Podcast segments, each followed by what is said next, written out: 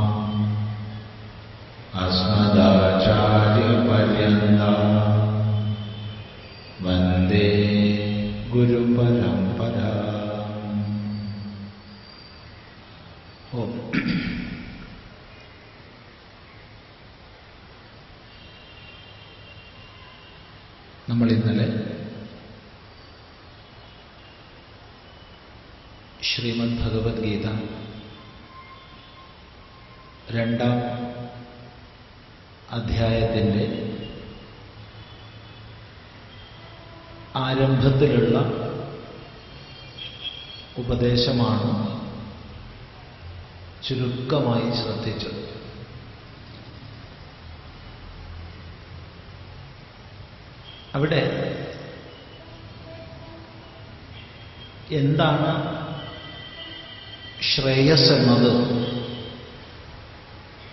നിശ്ചയിച്ചുറപ്പിച്ച് പറഞ്ഞു തരൂ. ഇതാണ് അർജുനൻ പ്രാർത്ഥിച്ചത്. ശ്രേയസ് ആത്മജ്ഞാനത്തിലൂടെ മാത്രമാണ് സ്വരൂപബോധം മാത്രമാണ് ശ്രേയസ്. അതുകൊണ്ട് ആത്മതത്വോപദേശത്തിന്റെ സാരം. സർവ ഉപനിഷത്തുക്കളുടെയും സാരം എന്ന് നിസ്സംശയം പറയാവുന്ന ഒരു ഉപദേശത്തെ ഭഗവാൻ ചെയ്തു ശോകം ചെയ്യരുത്. വിദ്വാൻമാർ ഒന്നിനെക്കുറിച്ചും ശോകം ചെയ്യുന്നില്ല. വിദ്വാന് ശോകമില്ല. ഇത് പറഞ്ഞുകൊണ്ടാണ് ആരംഭിച്ചത്. അശോച്യാൻ അന്വശോചസ്ത്വം എന്ന്. തുടർന്ന് ജന്മമരണരഹിതവും ഏകവും അദ്വിതീയവുമായ ആത്മസ്വരൂപത്തെക്കുറിച്ച് ഉപദേശിച്ച് ഈയൊരു തത്വവിജ്ഞാനത്തിലേക്ക് ഉയർന്നാൽ അയാൾക്ക് ശോകമുണ്ടാവില്ല എന്ന് പറഞ്ഞ് ഉപസംഹരിച്ചു. അതാണ് അവസാനം ശ്രദ്ധിച്ചത്. ഇപ്രകാരം ആത്മാവിനെ അറിഞ്ഞാൽ തന്നെ അറിഞ്ഞാൽ നിനക്ക് ശോകമുണ്ടാവില്ല എന്ന്. തുടർന്നാണ് നമ്മളിന്നും ശ്രദ്ധിക്കുന്നത്. ഇരുപത്തി ആറാം ശ്ലോകം മുതൽ. ഇവിടെ മറ്റൊരു വിഷയം കൂടി സാന്ദർഭികമായി സൂചിപ്പിക്കട്ടെ. ആചാര്യന്മാരുടെ ഉപദേശങ്ങൾ ശ്രദ്ധിച്ചാൽ രണ്ട് ഉപദേശക്രമങ്ങൾ നമുക്ക് കാണാൻ കഴിയും. ഒന്ന് ക്രമമായി മാർഗത്തിലൂടെ നയിച്ച് ലക്ഷ്യത്തിലേക്ക് എത്തിക്കുക. അതാണ് ഒരു ശൈലി. രണ്ടാമത് പറഞ്ഞത് പരമമായ ലക്ഷ്യത്തെ ആദ്യമേ ചൂണ്ടിക്കാണിച്ചു കൊടുത്ത ശേഷം ക്രമമായി അതിലേക്ക് നയിക്കുക. ഇതിൽ രണ്ടാമത് പറഞ്ഞ രീതിയെയാണ് ഭഗവത്ഗീതയിൽ അവലംബിച്ചിട്ടുള്ളത്.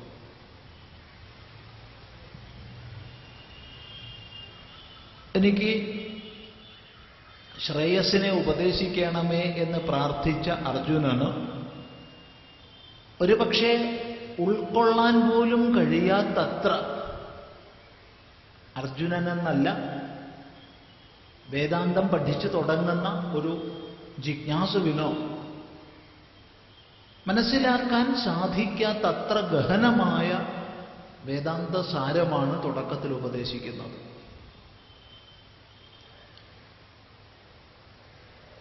പരമമായ ആത്മവിദ്യയെ. വാസ്തവത്തിൽ അത് ഉന്നതമായ പ്രാപിക്കേണ്ടുന്നതായ പരമലക്ഷ്യത്തെ ചൂണ്ടിക്കാണിച്ചു കൊടുക്കുകയാണ്. തുടർന്ന് അതിലേക്ക് ക്രമമായി സാധകനെ കൈപിടിച്ച് ഗുരുനാഥൻ കൊണ്ടുപോകും. എന്താണ് ഈ ഉപദേശത്തിന്റെ അല്ലെങ്കിൽ ഈ ഉപദേശ സമ്പ്രദായത്തിന്റെ വൈശിഷ്ട്യം എന്ന് ചോദിച്ചാൽ മാർഗത്തിലൂടെ ലക്ഷ്യത്തിലേക്ക് നയിക്കുന്നത് നല്ലതാണ്. ബഹുഭൂരിപക്ഷം സാധകന്മാർക്കും അതാണ് സ്വീകാര്യം. പക്ഷേ പലപ്പോഴും നമുക്ക് മാർഗത്തിൽ ചുതി സംഭവിക്കാം. പലപ്പോഴും മാർഗത്തിൽ ലഭിക്കുന്ന പൂജകളെയോ മറ്റ് ചമത്കാരങ്ങളെയോ ലക്ഷ്യമായി തെറ്റിദ്ധരിക്കാം. അങ്ങനെ വരികിൽ ഒരിക്കലും ലക്ഷ്യപ്രാപ്തി ഉണ്ടാവില്ല. എന്നാൽ വ്യക്തമായി ഇതാണ് നിന്റെ ലക്ഷ്യം. ഇതിൽ കുറഞ്ഞ ഒന്നുമല്ല എന്ന് ബോധിപ്പിച്ച ശേഷം കൈപിടിച്ച് സാധകനെ അങ്ങോട്ട് നയിക്കുകയാണെങ്കിൽ ഒരു കാരണവശാലും അവൻ മാർഗതലത്തെ ലക്ഷ്യമായി തെറ്റിദ്ധരിക്കില്ല. രണ്ട് സാധനാമാർഗത്തിൽ കൈവരുന്ന സിദ്ധികളിലോ മറ്റ് ചമത്കാരങ്ങളിലോ മയങ്ങി വീഴില്ല. ഉറപ്പ്. ഇതാണ് ഈ ഉപദേശ ശൈലിയുടെ വൈശിഷ്ട്യം. മറ്റൊന്ന് അർജുനൻ താൻ എന്തെല്ലാമോ അറിയുന്നവനാണെന്ന അഭിമാനത്തോടു കൂടിയാണ് ഇരിക്കുന്നത്. പൊതുവെ വേദാന്തം പഠിക്കാൻ സജ്ജരായി വരുന്ന ജനങ്ങളിൽ ഏറെ പേരും ഇതര വിഷയജ്ഞാനങ്ങളിൽ നിഷ്ണാതന്മാരായിരിക്കാം എന്നതുകൊണ്ട് വെറും മന്ദന്മാരും മൂഢന്മാരും വേറൊരു വിദ്യ അറിയാത്തവരും വേദാന്തം പഠിക്കാൻ പോവാറില്ല.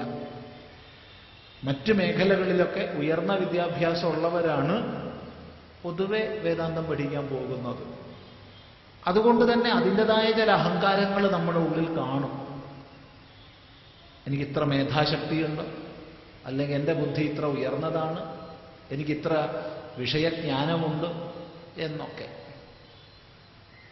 അവിടെ വളരെ മനഃശാസ്ത്രപരമായിട്ട് ഗുരുനാഥൻ ശിഷ്യൻ ഒരു തരത്തിലും ഉൾക്കൊള്ളാൻ കഴിയാത്തതെന്ന് അറിഞ്ഞുകൊണ്ട് തന്നെ പരമമായ തത്വോപദേശം ചെയ്യുകയാണ്.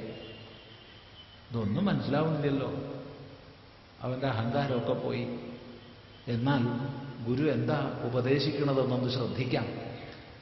തീർത്തും വിനയാന്വിത ഭാവത്തോടുകൂടി ശാസ്ത്രശ്രവണത്തിന് അവൻ സജ്ജനാകും സന്നദ്ധനാകും. ഈ രണ്ട് പ്രയോജനങ്ങളാണ് ഈ ഉപദേശ ശൈലിക്കുള്ളത്. ഏതായാലും ഇവിടെ നിന്ന് നമ്മൾ അങ്ങോട്ട് കാണുന്നത് ഈ പരമമായ വേദാന്തത്തിന്റെ അത്യുന്നതമായ ഉപദേശത്തെ ചൂണ്ടിക്കാണിച്ചു കൊടുത്ത ശേഷം ഭഗവാൻ ഇറങ്ങി വന്ന് അർജുനന്റെ തലത്തിലേക്ക് വന്ന് പോരാ. അർജുനനേക്കാൾ താഴേക്ക് വന്ന് അത്യന്ത കൃപാഭാവത്തോടുകൂടി ക്രമമായി സാധകനെ പിടിച്ചുയർത്തുന്ന കാഴ്ചയാണ് നമുക്ക് കാണാനുള്ളത്. നോക്കൂ. ഇരുപത്തി ആറാം ശ്ലോകം. അഥ ചൈനം നിത്യജാതം നിത്യം വാമന്യസേ മൃതം. തഥാപി ത്വം മഹാബാഹോ നൈവം ശോചിതുമർഹസേ. അഥ ചൈനം നിത്യജാതം.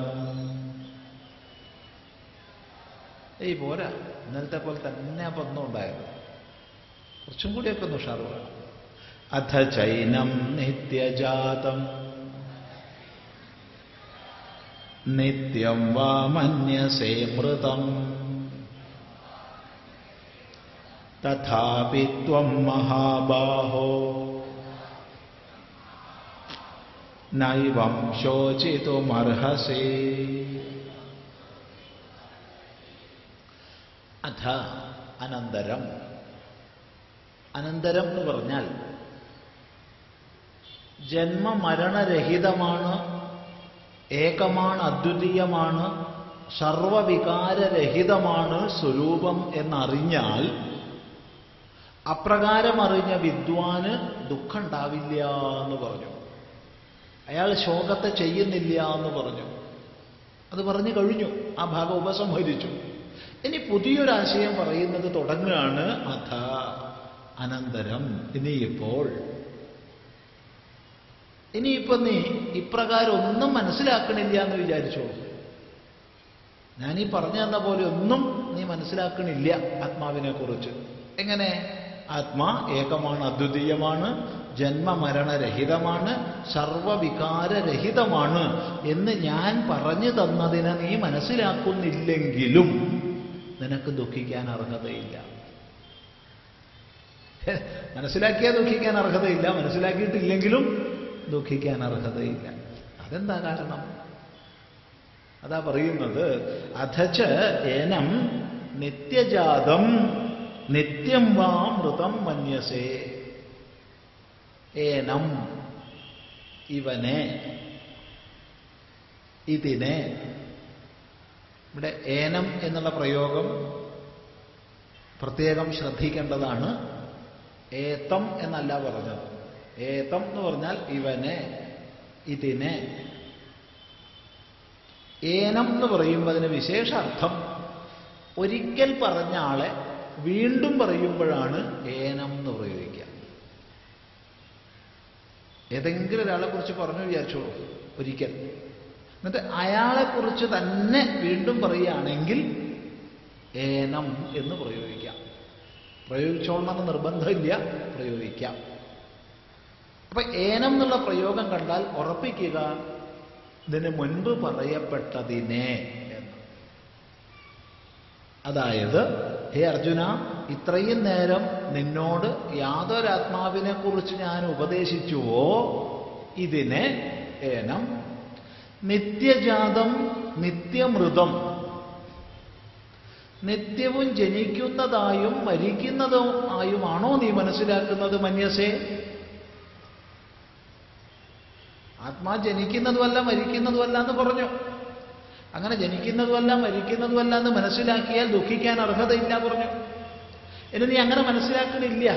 സാധാരണ ലൗകികന്മാര് തീർത്തും അജ്ഞാനികൾ കരുതുന്നത് പോലെ ജനിക്കുന്നതും മരിക്കുന്നതുമായിട്ടാണോ നീ മനസ്സിലാക്കുന്നത്? അങ്ങനെയാണെങ്കിലും നിനക്ക് ദുഃഖിക്കാൻ അർഹതയില്ല. തഥാപി എന്നിരിക്കലും ത്വം നീ ഏവം ശോചിതും ഇപ്രകാരം ശോകത്തെ ചെയ്യുവാൻ ന അർഹസി. അർഹതയുള്ളവനല്ല. അങ്ങനെയാണ് നീ മനസ്സിലാക്കുന്നതെങ്കിലും നിനക്ക് ശോകം ചെയ്യാൻ അർഹതയില്ല. ഇവിടെ അർജുനനെ സംബോധന ചെയ്തത് മഹാബാഹോ എന്നാണ്. അർജുന എന്നല്ല പാണ്ഡവ എന്നല്ല കൗന്തയ എന്നല്ല മഹാബാഹോ. മഹത്തായ ബാഹുബലത്തോടുകൂടിയവനെ വലിയ കയ്യൂക്കോട് കൂടിയവനെ. ഇവിടെ നിന്റെ കയ്യൂക്കൊക്കെ എന്തിനു കൊള്ളാം? ഈ കയ്യൂക്കൊക്കെ ഉണ്ടായിട്ട് എന്ത് കാര്യം? നീ ദുഃഖിച്ചിരിക്കുകയാണല്ലോ. ഇത്രയും വലിയ അജാനു ആയിരിക്കുന്ന ബാഹുക്കൾ നിനക്കുണ്ട്. കാലിന്റെ മുട്ട് വരെ നീണ്ടു കിടക്കുന്ന രണ്ട് കൈകൾ നിനക്കുണ്ട്. പക്ഷെ അതൊക്കെ ഉണ്ടായിട്ട് എന്ത് കാര്യം? നീ വളരെ ദുഃഖിതനായിട്ടാണല്ലോ ഇരിക്കുന്നത്. എന്താ കഥ? ഞാൻ ഉപദേശിച്ച രീതിയിൽ ആത്മയാഥാത്മ്യത്തെ നീ സാക്ഷാത്കരിച്ചാൽ നിനക്ക് ദുഃഖത്തിന് അർഹതയില്ല എന്നല്ല ജനിക്കുന്നതും മരിക്കുന്നതുമായിട്ടാണ് നീ ആത്മാവിനെ മനസ്സിലാക്കുന്നതെങ്കിലും നിനക്ക് ദുഃഖത്തിന് അർഹതയില്ല. എന്തുകൊണ്ട് എന്താ ഭഗവാനെ അങ്ങനെ പറയാൻ കാരണം? ഈ ഭാഗം നമുക്ക് വേഗത്തിൽ പോവാം. കുറച്ച് ശ്ലോകങ്ങൾ. അത് കഴിഞ്ഞാൽ വീണ്ടും ഉപദേശം ആരംഭിക്കുമ്പോൾ ഒന്നും കൂടി വിസ്തൃതമായി ചിന്തിക്കാം. എന്തുകൊണ്ട്? കാരണം जातस्य हि ध्रुवो मृत्यु। ध्रुवं जन्ममृतस्य च। तस्मादपरिहार्यर्थे न त्वं शोचितुमर्हसि। जातस्य हि ध्रुवो मृत्युः। ध्रुवं जन्ममृतस्य च। തസ്മാദപരിഹാര്യർത്ഥേ നത്വം ശോചിതുമർഹസി. ഇപ്പൊ ഭഗവാൻ പറഞ്ഞു ആത്മാവ് ജന്മമരണരഹിതമാണെന്നറിഞ്ഞാൽ ദുഃഖിക്കില്ല. ഇനി അതൊന്നും നീ മനസ്സിലാക്കണില്ല. സാധാരണ ലൗകിക ദൃഷ്ടിയ ജനിക്കുന്നതും മരിക്കുന്നതുമായിട്ടാണോ നീ മനസ്സിലാക്കുന്നത് അങ്ങനെയാണ് നമ്മൾ ലോകത്തിൽ മനസ്സിലാക്കുന്നത് ഞാൻ ജനിച്ചു. ഇത്ര കൊല്ലം മുമ്പ് ജനിച്ചു ഇപ്പം എത്ര വയസ്സായി. കുറച്ചുകൂടി കഴിഞ്ഞാൽ കാറ്റുപോകും ഇങ്ങനെയാണ് നമ്മൾ നമ്മളെ കൊണ്ടൊക്കെ മനസ്സിലാക്കുന്നത് അപ്പൊ ജനനത്തിനും മരണത്തിനും ഇടയ്ക്കുള്ള ഒന്നായി നമ്മൾ ജീവിതത്തെ മനസ്സിലാക്കുന്നു. അങ്ങനെ ജനനം മരണം എന്നിവ നിശ്ചയമായും വന്നു ചേരുന്ന അവസ്ഥാവിശേഷങ്ങളാണ് തനിക്കെന്ന് നീ മനസ്സിലാക്കുന്നുവോ? എങ്കിലും നിനക്ക് ദുഃഖിക്കാൻ അർഹതയില്ല. എന്തുകൊണ്ടെന്നാൽ ജാതസ്യ ഹി ധ്രുവ മൃത്യുഹു. ഹി എന്തുകൊണ്ടെന്നാൽ ഹി എന്തുകൊണ്ടെന്നാൽ ജാതസ്യ ജനിച്ചവന് ജനിച്ചവന് മൃത്യുഹു മരണം ധ്രുവ നിശ്ചിതമാണ്. ജനിച്ചാൽ മരിക്കുന്ന ഉറപ്പല്ലേ? ജനിക്കണില്ല മരിക്കണില്ല എന്ന് ഞാൻ പറഞ്ഞു. അതാ സത്യം. പക്ഷെ നിനക്ക് മനസ്സിലാവണില്ല. നീ ലൗകിക ദൃഷ്ടിയെ ജനിക്കുന്നതും മരിക്കുന്നതുമായിട്ടാണ് മനസ്സിലാക്കുന്നത് എങ്കിലും ദുഃഖിക്കാൻ അർഹതയില്ല. എന്തുകൊണ്ട്? ജനിച്ചാൽ മരിക്കൂലോ? ജനിച്ചാൽ മരണം ഉറപ്പാണ്. അപ്പൊ ജനിച്ച ഒരാൾക്ക് എന്തൊക്കെ ഉറപ്പായി സംഭവിക്കുമെന്ന് ചോദിച്ചാൽ നമുക്ക് പറയാൻ വയ്യ. ഒരിക്കൽ തളിപ്പറമ്പിൽ വെച്ചിട്ടാണ്. ഒരമ്മ നമ്മളെ കണ്ട ഉടനെ വഴിയിൽ അവർ ഇങ്ങനെ നടന്നു വരിക. ചെറുതായി ചാറൽ മഴയുണ്ട്. നമ്മളെ അടുത്ത് കുടയുണ്ട്. അവരടുത്ത് കുടയുമില്ല. അവർ കുളിച്ചു വരിക. ചിറയിൽ കുളിച്ചു വരികയാണ് കണ്ടറിയാം. കൈ ഒരു കുഞ്ഞിനെ പിടിച്ചിട്ടുണ്ട് കൈകൊണ്ട് മറ്റേ കയ്യിൽ വസ്ത്രങ്ങൾ ഇങ്ങനെ അലക്കിയത് ഇട്ടിട്ടുണ്ട്. ഈ കാവ്യവസ്ത്രം കണ്ടതും അവിടെ വന്നു. സ്വാമി നോക്കി പറയോ ഓ പറയാലോ. എന്നാ ഒന്ന് പറയുക. ഈ അമ്മ മരിച്ചു പോകും അല്ലാണ്ട് എന്താ പറയുക അവരെ മുഖം നോക്കി ലക്ഷണം പറയാനാ പറഞ്ഞേ. അല്ല സ്വാമി അതെന്താ അങ്ങനെ പറഞ്ഞ? അല്ലാണ്ട് എനിക്ക് എന്താ ഇപ്പൊ പറയാൻ അറിയുക ഈ അമ്മയ്ക്ക് സുഖം ഉണ്ടാവുമോ ദുഃഖം ഉണ്ടാവുമോ എന്ന് എനിക്ക് പറയണത് തെറ്റാൻ പാടില്ല എന്ന് എനിക്ക് ഉറപ്പുണ്ട്. അപ്പൊ എന്തായാലും സംഭവിക്കുന്നത് ഇതാണ്. അമ്മ മരിച്ചു അല്ല വേറെ വല്ലതും പറയാനുണ്ടോ? ഉണ്ട്. ഇപ്പൊ കുളിച്ചു വരികയാണ്. കയ്യിലുള്ളത് കുട്ടിയാണ്. മറ്റത് വസ്ത്രങ്ങൾ അലക്കി കൊണ്ടുവരികയാണ്. വേഗം പോയിക്കോളൂ. കുട്ടിയെ മഴ കൊള്ളിക്കേണ്ട. എന്നിട്ട് അവർക്ക് തൃപ്തിയില്ല. അല്ല ഇനിയൊന്നും പറയാനില്ലേ? ഞാൻ ആരെന്ന് പോലും അമ്മയ്ക്ക് അറിയില്ല. ഈ കാഷായ വസ്ത്രം കണ്ടപ്പോഴത്തേക്ക് അവിടെ നിന്ന് ഫലം പറയുമോ എന്ന് ചോദിച്ചാൽ എനിക്ക് ഈ അമ്മയെ ചൂഷണം ചെയ്യണമെന്ന് ഉദ്ദേശമുണ്ടെങ്കിൽ ഈ അമ്മയുടെ കയ്യിലുള്ള കാശ് എന്റെ പോക്കറ്റിലാവണമെന്ന് എനിക്ക് ഉദ്ദേശമുണ്ടെങ്കിൽ പലതും പറയാൻ പറ്റും. എന്തിനിങ്ങനെ വഞ്ചിക്കപ്പെടുന്നേ? വേഗം വീട്ടിൽ പോയിട്ട് വസ്ത്രം മാറ്റിക്കോളൂ. വേഗം അവർ പോയി. ഇത് കഥയല്ല ഉണ്ടായൊരു സംഭവമാണ്. നമുക്കൊരാളെ കൊണ്ട് ഇതേ പറയാൻ പറ്റൂ. ജനിച്ചാൽ മരണം ഉറപ്പാ. എന്നെന്നറിയില്ല അതുകൊണ്ടാണ് നമ്മളൊക്കെ അങ്ങനെ പത്രാസായിട്ട് നടക്കണം. എന്നാന്നറിഞ്ഞാലുള്ള സ്ഥിതി എന്താ? ഓർമ്മ വരുന്നത് ഒരിക്കൽ നമ്മൾ ഒരു ഭാഗവത സപ്താഹം ഉദ്ഘാടനം ചെയ്യാൻ പോയപ്പോൾ ഭാഗവതത്തിന്റെ പ്രാധാന്യത്തെക്കുറിച്ചൊക്കെ ആ ഉദ്ഘാടന പ്രസംഗത്ത് പറയുക. അപ്പൊ അങ്ങനെ പറഞ്ഞു. സത്യവചസ്സായ ഒരാൾ ഇന്നേക്ക് ഏഴാം ദിവസം നീ മരിച്ചു പോകും എന്ന് നമ്മുടെ മുഖത്ത് നോക്കി പറഞ്ഞാൽ എന്താ സംഭവിക്കുക? നമ്മുടെയൊക്കെ ഉള്ളിൽ എന്താവും? എന്ന് ചോദിച്ചു. സത്യത്തിൽ ആരെടുത്തൊന്നും മറുപടി പ്രതീക്ഷിച്ചിട്ടല്ല ചോദിച്ചത്. അതൊരു ശൈലിയാ. പക്ഷെ ഉടനെ ഒരു കുട്ടി വിളിച്ചു പറഞ്ഞു അയാളെ വാക്ക് തെറ്റിപ്പോകും സ്വാമിയെ അതെങ്ങനെടാ? അപ്പൊ തന്നെ ചത്തുപോകും പേടിച്ചിട്ട്. അതെ.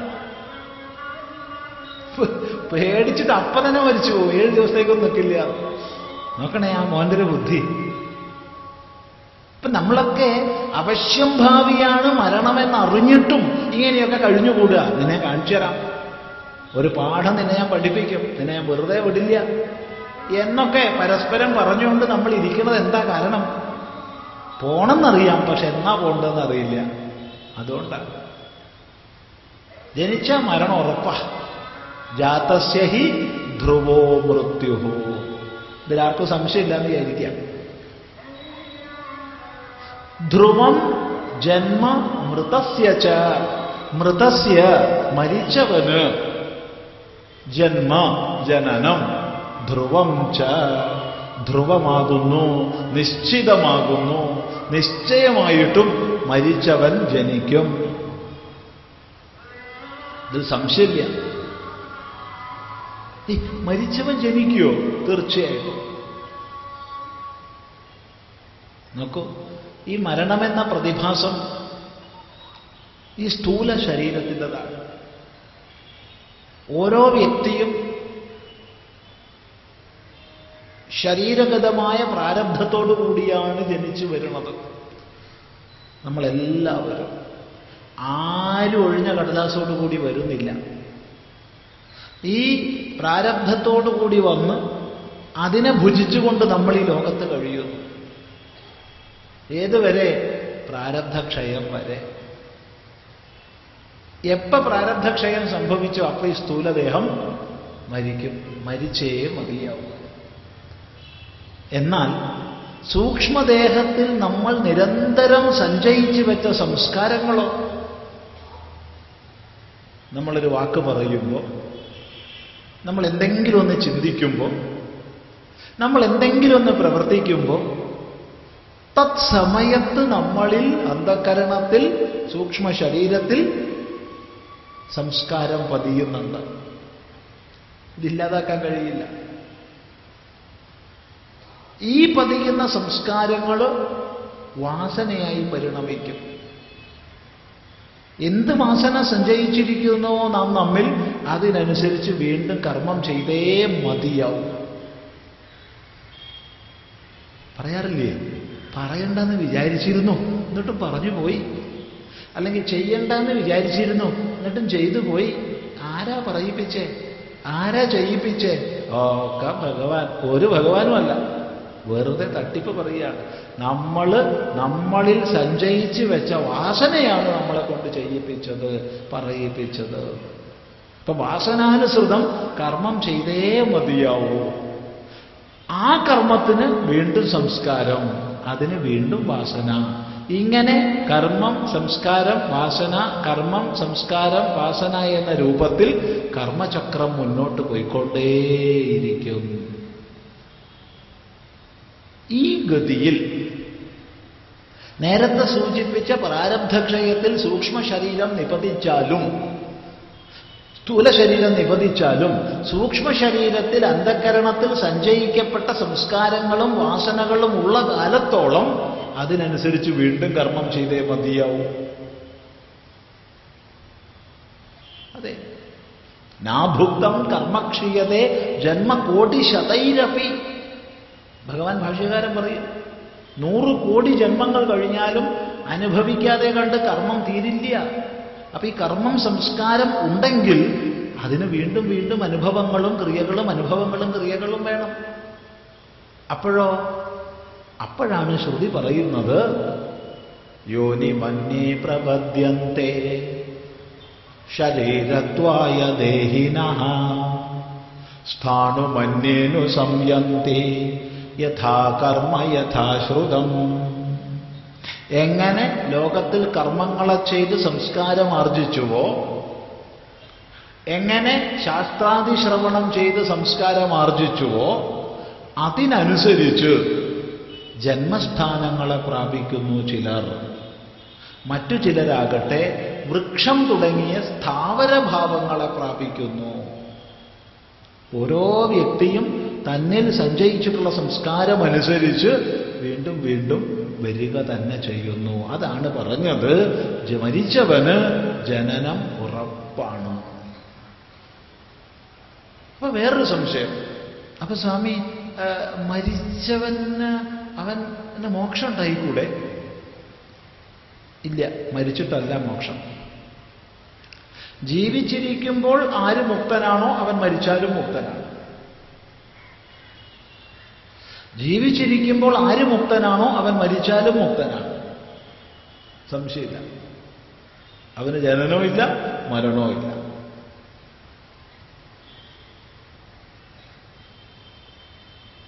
തേ ശുക്രമതിവർത്തന്തി ധീരാ തസ്യ പ്രാണാഹ ഉത്ക്രാമന്തി.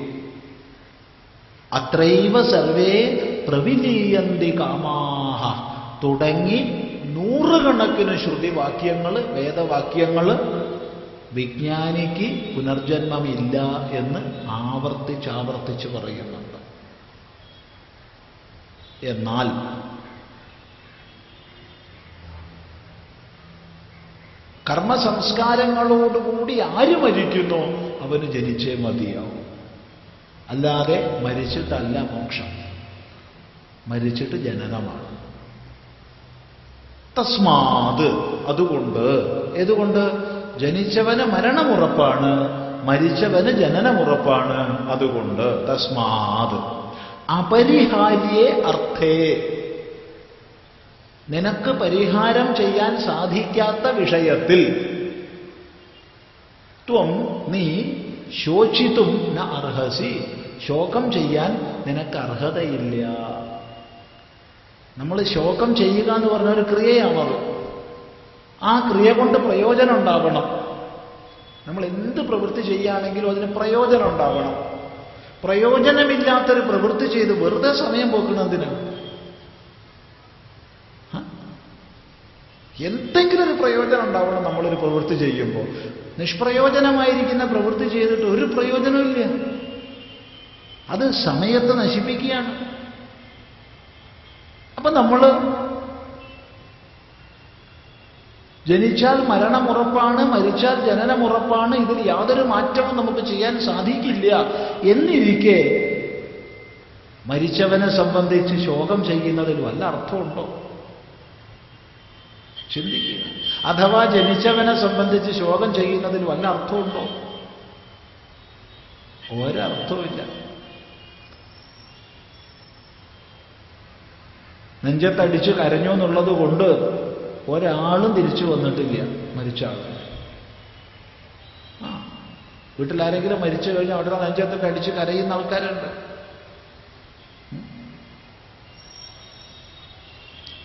ഒരാൾ മരിച്ചു. അയാളുടെ ഭാര്യ കൈ കിട്ടിയത് രണ്ട് തേങ്ങയാണ്.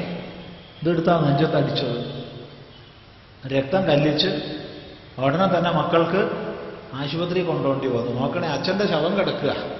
അവിടെ പ്രേതകർമ്മങ്ങൾ ചെയ്യണം. അമ്മയാണെച്ച ജീവനോട് കൂടി ഈ അവസ്ഥയിൽ ആരെയാ നോക്കണ്ടേ? കാലം കഴിഞ്ഞു. ഇപ്പൊ അമ്മ ചിലപ്പോൾ രഹസ്യമായിട്ട് പറയും വേണ്ടിയില്ലായിരുന്നു. കാരണം ഇടയ്ക്കിടയ്ക്ക് വേദന വരും. അന്ന് വേണ്ടിയില്ലായിരുന്നു വികാരത്തിന് ചെയ്തു പോയതാ. ചിന്തിക്കുക. എന്തെങ്കിലും പ്രയോജനമുണ്ടോ? ഇപ്പൊ ജനിച്ചാൽ മരിക്കണം. മരിച്ചാൽ ജനിക്കണം. ഇത് സംസാര ചക്രമാണ് ഇതിൽ നിനക്ക് അധികാരമുണ്ടെങ്കിൽ നീ കരഞ്ഞോളൂ. കരഞ്ഞാൽ പോയ ആൾ തിരിച്ചു വരണം. എന്നാ സമ്മതിച്ചു. അങ്ങനെ വരുന്ന നമുക്ക് ഇഷ്ടമാണോ അയ്യോ എന്നൊറ്റക്കിട്ടേച്ച് പോയേന്നും പറഞ്ഞ് നമ്മൾ നിലവിളിക്കുമ്പോൾ അയാൾക്കൊരു തോന്നി തോന്നലുണ്ടായി. ഓ ഇത്ര കരിയാണല്ലോ എന്റെ ഭാര്യ. എന്നാ പിന്നെ തിരിച്ചു വരാം. എന്ന് വിചാരിച്ച് ശവമൊന്ന് എഴുന്നേറ്റാൽ എന്തായിരിക്കും നമ്മുടെ സ്ഥിതി? ഒന്ന് ആലോചിച്ച് നോക്കുക. പിന്നെ എന്തിനാ ഈ പരിപാടി ചെയ്യണം? അതുകൊണ്ട് ഈ ഇരിക്കുന്നവരോട് ഒന്നേ പറയാനുള്ളൂ. വേദാന്തത്തിന്റെ നിഗൂഢതലങ്ങളിലേക്ക് ഒന്നും എത്താൻ സാധിച്ചില്ലേ? വേണ്ട. പക്ഷെ ഒന്നെങ്കിലും പ്രതിജ്ഞ ചെയ്തിട്ട് വേണം ഇവിടുന്ന് പോവുക. നമ്മളെ വീട്ടിൽ ആരെങ്കിലും മരിച്ചാൽ കരയില്ല. അത് പ്രതിജ്ഞ ചെയ്യണം. നിർബന്ധം. ഇതിന് വേറൊരു തലമുണ്ട് അതുകൊണ്ടാണ് പറയുന്നത് കാരണം നമുക്ക് നമ്മൾ കരഞ്ഞുകൊണ്ട് ഒരു പ്രയോജനമില്ല ഒയാൾ തിരിച്ചു വരില്ല. പക്ഷെ വേറെ ദോഷമുണ്ട്. കാരണം അയാളൊരു ഉദ്ഗതിക്ക് വേണ്ടി പോവുകയാണ്. നമ്മളെ മകൻ നമ്മളെ മകൾ ഉയർന്ന വിദ്യാഭ്യാസത്തിനോ അല്ലെങ്കിൽ ഒരു ജോലി സമ്പാദനത്തിനോ വീട്ടിൽ നിന്ന് പോവുകയാണ്. വീട്ടിൽ അച്ഛനും അമ്മയും മുറവിളിയിട്ട് അലമുറയിട്ട് കരയാന്ന് വിചാരിച്ചോ? ആ കുട്ടിക്ക് പോയി പഠിക്കാൻ വല്ല സുഖം ഉണ്ടാവുമോ? ആ കുട്ടിക്ക് സന്തോഷമായിട്ട് പോകാൻ പറ്റുമോ? ഒരിക്കലും ഇല്ല. അപ്പോൾ ഒരു ഉയർന്ന ലക്ഷ്യത്തിലേക്ക് യാത്ര ചെയ്യുന്ന ഒരാളെ സന്തോഷപൂർവം യാത്രയയക്കണം ഈ ഒരു സാമാന്യ മര്യാദയെങ്കിലും നമ്മൾ കാണിക്കണം. ഇത് കേരളത്തിന് പുറത്ത് പൊതുവെ പ്രത്യേകിച്ച് മഹാരാഷ്ട്രത്തിലും മധ്യപ്രദേശിലും ഇതിന് കർണാടകയിലും തമിഴ്നാട്ടിലും ചില ഭാഗങ്ങളിലൊക്കെ കണ്ടിട്ടുണ്ട്. മരിച്ചു കഴിഞ്ഞ് ആഹ്ലാദമായിട്ട് അലങ്കരിച്ച് മാലയൊക്കെ ചാർത്തി ഈശ്വരനാമങ്ങൾ ജപിച്ച് പാട്ടുപാടി അങ്ങനെ ശ്മശാനത്തിലേക്ക് കൊണ്ടുപോകുന്ന ആഹ്ലാദകരമായ യാത്ര. കാരണം ഈശ്വരനിലേക്ക് പോവുകയാണ്. ഉയർന്നൊരവസ്ഥയിലേക്ക് ജീവൻ പോവുകയാണ്. സന്തോഷമായിട്ട് യാത്ര അയക്കണം എല്ലാവരും ചേർന്ന് സന്തോഷമായിട്ട് യാത്ര അയക്കുന്ന പരിപാടി. സംശയമില്ല. അങ്ങനെയാ വേണ്ടേ? അതുകൊണ്ട് ഹേ അർജുന നിനക്ക് യാതൊരു പരിഹാരവും ചെയ്യാൻ കഴിയാത്ത വിഷയത്തിൽ ദുഃഖിക്കുന്നതിൽ എന്താ അർത്ഥമാ ഉള്ളത്? അല്ലെങ്കിൽ തിരക്കട്ടില്ല നീ ദുഃഖിച്ചാൽ അയാൾ തിരിച്ചു വരണം. അതില്ല. ഇനി ജീവിക്കുന്ന ഒരാളെ പറ്റി ദുഃഖിച്ചിട്ട് അയാൾ പോകണം അതും ഇല്ല. അയാളുടെ പ്രാരംഭം കഴിഞ്ഞ് അയാൾ പോകും അപ്പൊ ഇരിക്കുന്ന ആളെ പറ്റിയോ പോയ ആളെ പറ്റിയോ വിദ്വാൻ ദുഃഖിക്കുന്നില്ല. ദുഃഖിക്കുകയാണെങ്കിൽ അതിനെന്തെങ്കിലും ഒരു പ്രയോജനം ഉണ്ടാവണം. അതുണ്ടാവണില്ല. പിന്നെ എന്തിനാണോ ഈ പരിപാടി? ഇതാണ് പറഞ്ഞത്. നീ ജനിക്കുന്നതും മരിക്കുന്നതുമായിട്ട് ആത്മാവിനെ മനസ്സിലാക്കിയാലും ദുഃഖിക്കാൻ അർഹതയില്ല. വ്യക്തമല്ലോ ഈ ഭാഗം വളരെ എളുപ്പമാണ് തത്വവിചാരമൊന്നും അങ്ങനെ ആഴത്തിലില്ല. സാമാന്യം ലൗകിക നിലവാരത്തിൽ പറഞ്ഞു പോവുക അവിടെ. ശരിക്കും അങ്ങോട്ട് ഇറങ്ങി വന്നു ഭഗവാൻ ഇവിടെ. നേരത്തെ പറഞ്ഞ നിഗൂഢമായ ആത്മതത്വജ്ഞാനത്തിന്റെ തലത്തിൽ നിന്ന് സാമാന്യ ലൗകിക തലത്തിലേക്ക് ഇറങ്ങി വന്നിട്ടാണിപ്പോ സംവദിക്കുന്നത്. എന്തിനാ ഇങ്ങനെ ഇറങ്ങി വന്നത്? ഇനി ശിഷ്യനെ കൈപിടിച്ച് ക്രമമായി കൂടെ കൊണ്ടുപോവുക. അങ്ങനെ പതിനെട്ട് അധ്യായങ്ങളിലൂടെ കടന്നു പോകുമ്പോഴത്തേക്ക് നമ്മൾ ആദ്യം പറഞ്ഞ അതേ തലത്തിൽ എത്തിച്ചേരും. ശ്രദ്ധിക്കുക. നോക്കൂ. നിന്റെ ദുഃഖം നിരർത്ഥകമാണ്. ഏത് നിലയ്ക്ക് ചിന്തിച്ചാലും നിനക്ക് ദുഃഖിക്കാൻ അർഹതയില്ല. എന്തേ കാരണം?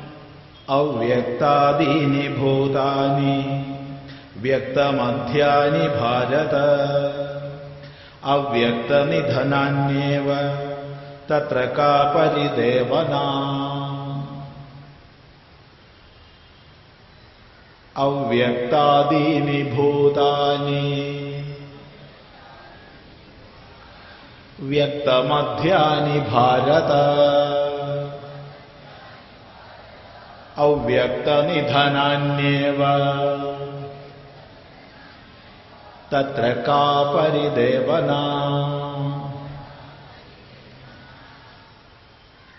അവ്യക്താദീനി ഭൂതാനി ഭൂതാനി ഭൂതങ്ങൾ ഭൂതങ്ങൾ എന്ന് പറഞ്ഞാൽ ഭവിച്ചവ ജനിച്ചവ. നമ്മളൊക്കെ തന്നെ. അവ്യക്താദീനി അവ്യക്തം ആദിയായിട്ടുള്ളവയാണ്. എത്ര വയസ്സായി? ഇതാ ഇത്ര വയസ്സായി. അതിനു മുമ്പ് എന്തായിരുന്നു? നീ എവിടെയായിരുന്നു? അയ്യോ അറിയില്ലല്ലോ. അറിയില്ല. അവ്യക്തം. ന വ്യക്തം വ്യക്തമല്ല. എന്തായിരുന്നു? എവിടെയായിരുന്നു? ഒരു എത്തും പിടിയില്ല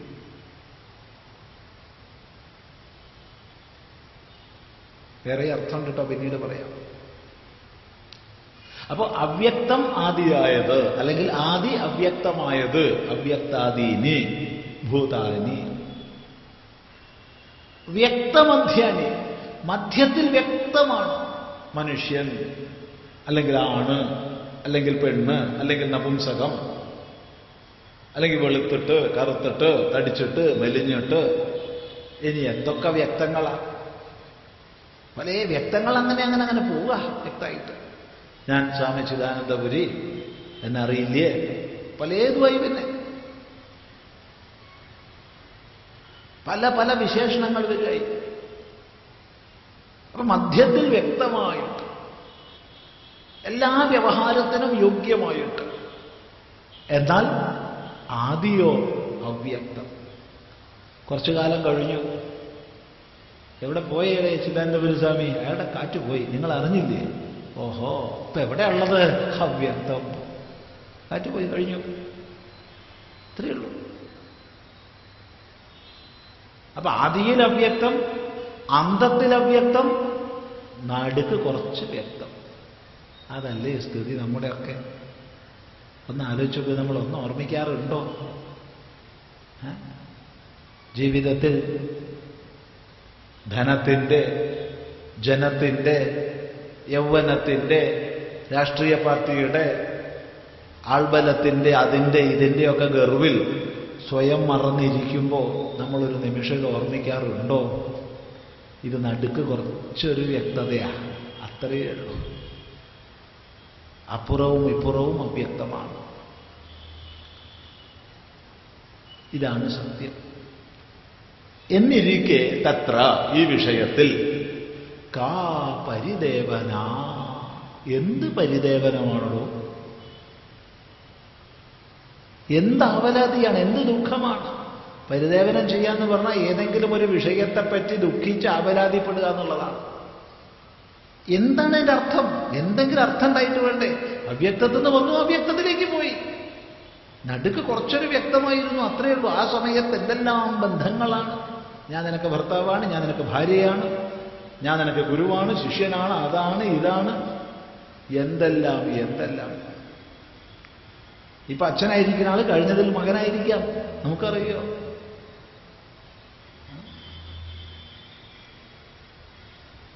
ഒന്നും അറിയില്ല. കഴിഞ്ഞതിൽ ഞാൻ ആരെയിരുന്നു? ഞാൻ ചിന്തിക്കണേ ഇല്ല. പട്ടിയോ പൂച്ചയോ കാക്കയോ കോഴിയോ എന്താന്ന് ആര് കണ്ടു? എന്തായാലും കുഴപ്പമില്ല. ഇപ്പൊ ഞാൻ എന്ത് അത്രയേ ഉള്ളൂ. രക്തമധ്യാനി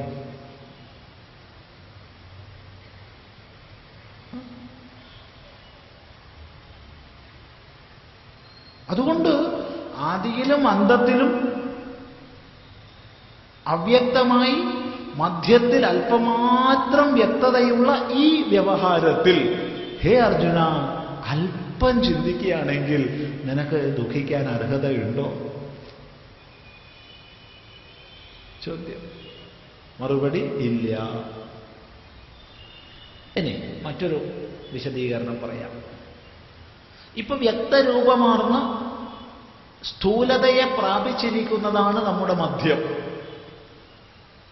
അതായത് നാമരൂപാത്മകമായി ആവിർഭൂതമായ അവസ്ഥാവിശേഷം.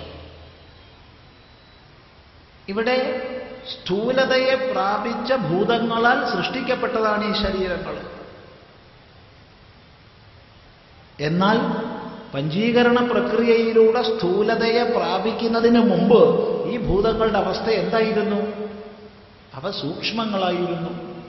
ഇന്ദ്രിയ ഗോചരങ്ങളായിരുന്നില്ല ഇന്ദ്രിയ ഗോചരങ്ങളല്ലാത്തതിനാൽ അവ്യക്തമായിരുന്നു. ആകാശം വായു അഗ്നി ജലം ഭൂമി എന്നിവയുടെ സൂക്ഷ്മ തന്മാത്രകൾ ആ സൂക്ഷ്മ തന്മാത്രകൾ തീർത്തും അവ്യക്തമായിരുന്നു. അവയുടെ സ്ഥൂലതാപ്രാപ്തിക്ക് ശേഷം അവ ചേർന്ന് ഒരു പ്രത്യേക ആകൃതി വിശേഷത്തിൽ ഇതൊക്കെയായി. ഇപ്പൊ എല്ലാം വ്യക്തം. ശരി വീണ്ടും അഗ്നിയിൽ ചാമ്പലായി. വായു വായുവിൽ ലയിച്ചു. ജലം ജലത്തിൽ ആകാശം ആകാശത്തിൽ അഗ്നി അഗ്നിയിൽ ഭൂമി ഭൂമിയിൽ. എല്ലാം വേർതിരിഞ്ഞു ഇപ്പോഴോ? ഇത്രയല്ലേ ഉള്ളൂ. ഈ മധ്യത്തിൽ എന്തൊക്കെയാവുന്നു നമ്മൾ? ഞാൻ എന്റേതെന്നും പറഞ്ഞിട്ട് നമ്മൾ എന്തൊക്കെയാ കാട്ടിക്കൂട്ടണത് ചിന്തിക്കുക. ഇനി മറ്റൊന്ന്. ഗീതയിൽ പല സ്ഥലങ്ങളിലും ഭഗവാൻ പരമമായ തത്വ ഉപദേശത്തിലേക്ക് ആനയിക്കുന്നതിന് വേണ്ടി സാഖ്യ പക്ഷത്തെ സ്വീകരിക്കുന്നുണ്ട്. ഗീതോപദേശം സാഖ്യമല്ല. പക്ഷേ സാഖ്യ ദാർശനികനെ കൂടെ കൂടെ കൂട്ടി വേദാന്തത്തിന്റെ ആ ഒരു മുഖ്യധാരയിലേക്ക് ചേർക്കുന്നതിന് ഉദ്ദേശിച്ചുകൊണ്ട് പലപ്പോഴും സാഖ്യ പദാവലികൾ ഭഗവാൻ ഗീതയിൽ ഉപയോഗിച്ചിട്ടുണ്ട്. അങ്ങനെ വരുമ്പോൾ അവ്യക്തത്തിന് മൂലപ്രകൃതി എന്നാണ് സാഖ്യത്തിൽ അർത്ഥം. വ്യക്തമല്ലാത്തത് മൂലപ്രകൃതി. ഈ മൂലപ്രകൃതിയിൽ നിന്ന് ആവിർഭവിച്ച ഭൂതസൃഷ്ടമാണ് ശരീരങ്ങൾ. ഇപ്പൊ മൂലപ്രകൃതിയിൽ നിന്ന് ആരംഭിച്ചു അതാണ് അവ്യക്താദീനി. നാമരൂപാത്മക വ്യക്തഭാവത്തെ പ്രാപിച്ചു. അതേ പ്രകൃതിയിലേക്ക് തന്നെ വിലയിക്കുന്നു.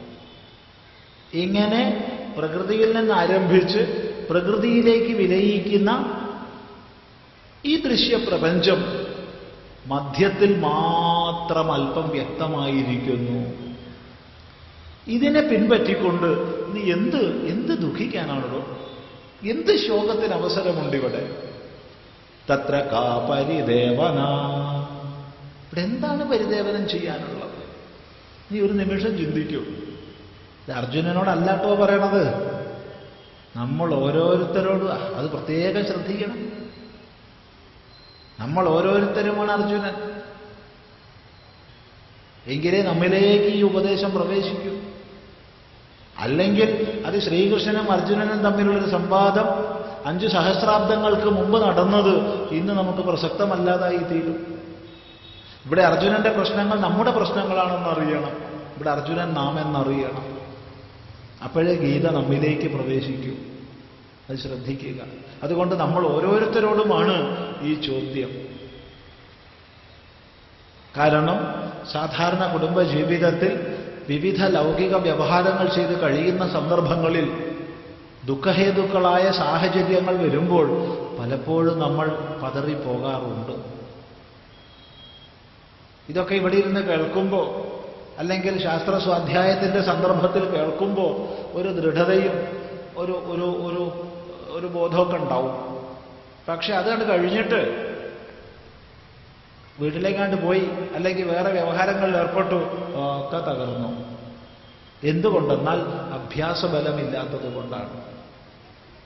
അതുകൊണ്ട് വിചാരാഭ്യാസം നല്ലതുപോലെ ചെയ്യണം.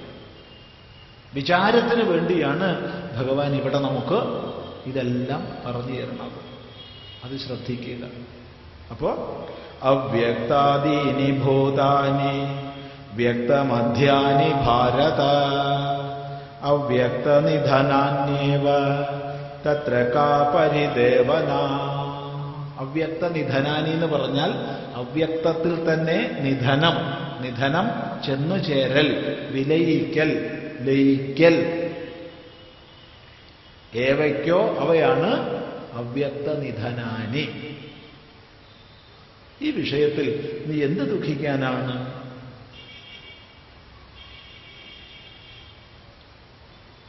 അല്ലെങ്കിലും ഈ ആത്മതത്വത്തെക്കുറിച്ച്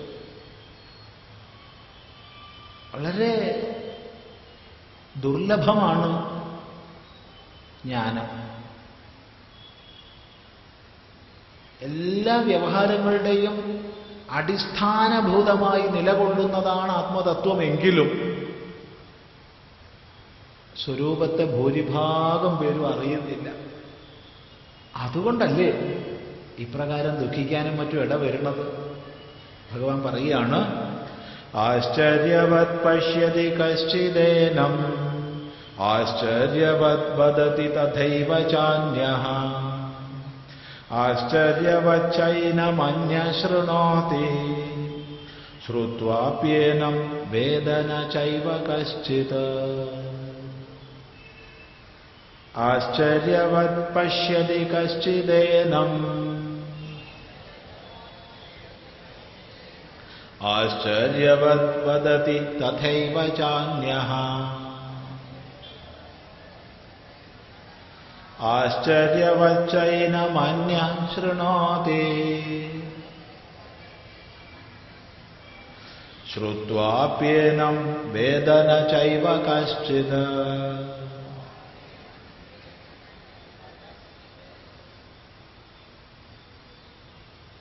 പറയാണ് ഏനം ഈ ആത്മാവിനെ സംബന്ധിച്ച് കശ്ചിത് ഏതോ ഒരാൾ ആരെന്നില്ല? ഏതോ ഒരാൾ. കശ്ചിത്. ഏതോ ഒരാൾ. അനേക സഹസ്രേഷു ഏകഹ. അനേകായിരം പേരിൽ ഏതോ ഒരാൾ. ആശ്ചര്യവത് പശ്യതി. ആശ്ചര്യമെന്ന പോലെ കാണുന്നു.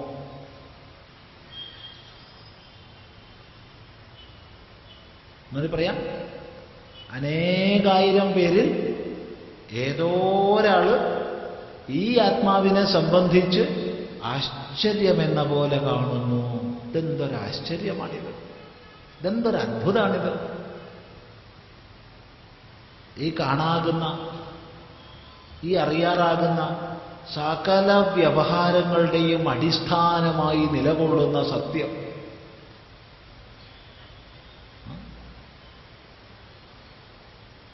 പക്ഷേ വ്യവഹാരങ്ങളെ അല്ലാതെ ആ അധിഷ്ഠാനത്തെ ഞാനൊട്ട് കാണുന്നുമില്ല.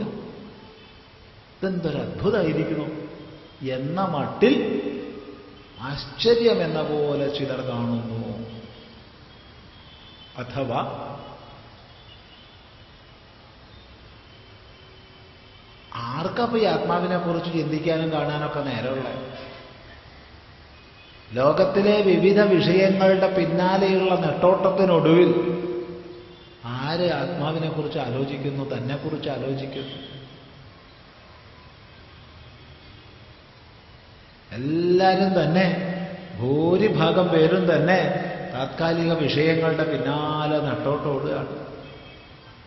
എന്നിരിക്കെ ആശ്ചര്യകരമായ ഗുണവിശേഷമുള്ള ഏതോ ഒരാൾ ആത്മതത്വത്തെ കാണുന്നു. കാണുന്നു എന്ന് പറഞ്ഞാൽ അനുസന്ധാനം ചെയ്യുന്നു. ഗുരുശാസ്ത്രോപദേശം അനുസരിച്ച് അനുസന്ധാനം ചെയ്യുന്നു. അത് വളരെ ദുർലഭമാണ് അങ്ങനെയുള്ളവർ. ആശ്ചര്യവത്. ആശ്ചര്യകരമായിട്ടെന്ന പോലെയേ അങ്ങനെയുള്ളവരെ കാണാനൊക്കൂ ആര് ആത്മാവിനെ കുറിച്ച് കാണുന്നുവോ?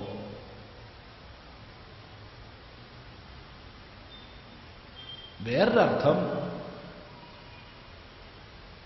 ആശ്ചര്യകരമായ ഗുണവിശേഷത്തോടുകൂടി ആളെ ആത്മാവിനെ കാണുന്നുള്ളൂ.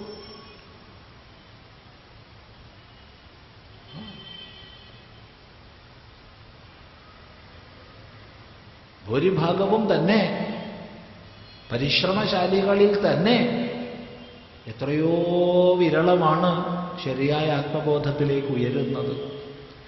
അതുകൊണ്ട് ശരിയായ ആത്മബോധത്തിലേക്ക് ഉയരുന്നത് വളരെ ആശ്ചര്യകരമായിട്ടുള്ള ഏതോ ഒരാൾ അത്രമാത്രം. ഇങ്ങനെ അനേകം രീതിയിൽ വ്യാഖ്യാനിക്കാം. ആശ്ചര്യവത് പശ്യതി കശ്ചിദേനം ആശ്ചര്യവത് വദതി തഥൈവ ചാന്യ അതേപോലെ തഥാ ഏവ അതേപോലെ അന്യ വേറൊരാൾ. ആശ്ചര്യവത് വദതി ആശ്ചര്യമെന്ന പോലെ പറയുന്നു. ഇതെന്തൊരത്ഭുത അത്? ഈ ഉണ്ടായി നിലനിന്ന് പരിവർത്തനങ്ങൾ വന്ന് വളർന്ന് തളർന്ന് നശിച്ചു പോകുന്ന ദൃശ്യപ്രപഞ്ചത്തിന്റെ മുഴുവൻ അടിസ്ഥാനമായി നിലകൊള്ളുന്ന സത്യം എന്താണ്? നീ ഒന്ന് ആലോചിക്കൂ. നമ്മൾ ഈ പ്രപഞ്ചത്തെ കാണുന്നു. ഇത് മുഴുവൻ തന്നെ ഉണ്ടാകുന്നതും താത്കാലികമായി നിലനിൽക്കുന്നതും വളരുന്നതും മാറ്റങ്ങൾക്ക് വിധേയമാകുന്നതും ക്ഷയിക്കുന്നതും നശിക്കുന്നതുമാണ്. ഈ ഷഡ്ഭാവങ്ങളിലൂടെ കറങ്ങുകയാണ് ഈ പ്രപഞ്ചമഖിലവും.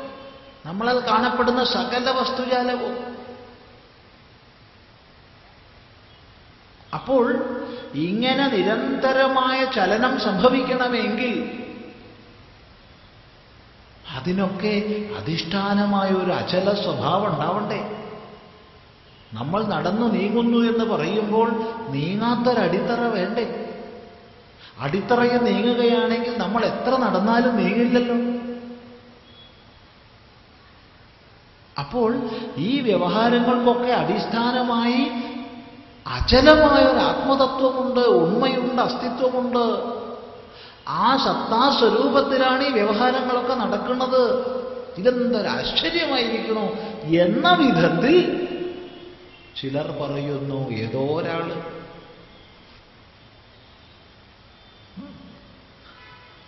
അനേകായിരം പേര്. ഏതോ ഒരാളെ ഈ സത്യത്തെക്കുറിച്ച് പറയുന്നുള്ളൂ.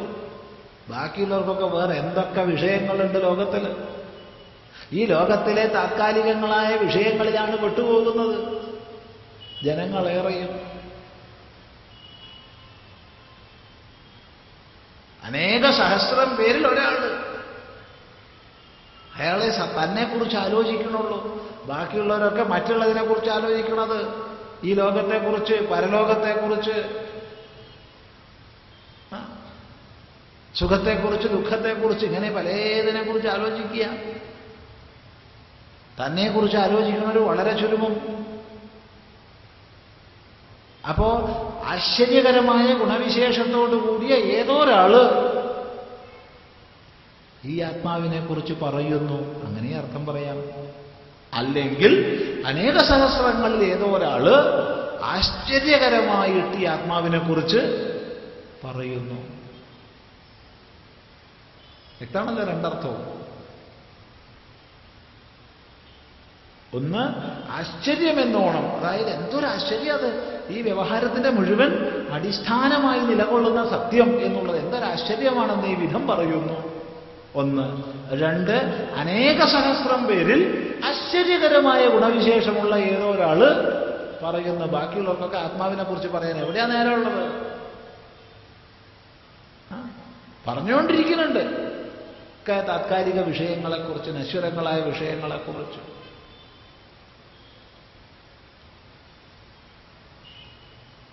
ആശ്ചര്യവച്ചൈനമന്യശൃണോതേ ഇതേപോലെ പറയാണ് ആശ്ചര്യവത് ച ഏനം അന്യഹ ശൃണോതി. വേറൊരാൾ ആശ്ചര്യമെന്ന പോലെ ഇതിനെക്കുറിച്ച് കേൾക്കുന്നു. ഇതെന്തൊരത്ഭുതമാണിത് ഈ സമസ്ത വ്യവഹാരങ്ങളുടെയും അടിസ്ഥാനമായി നിലകൊള്ളുന്ന സത്യം ഇതെന്തൊരത്ഭുതം എന്നീ വിധത്തിൽ കേൾക്കുന്നു.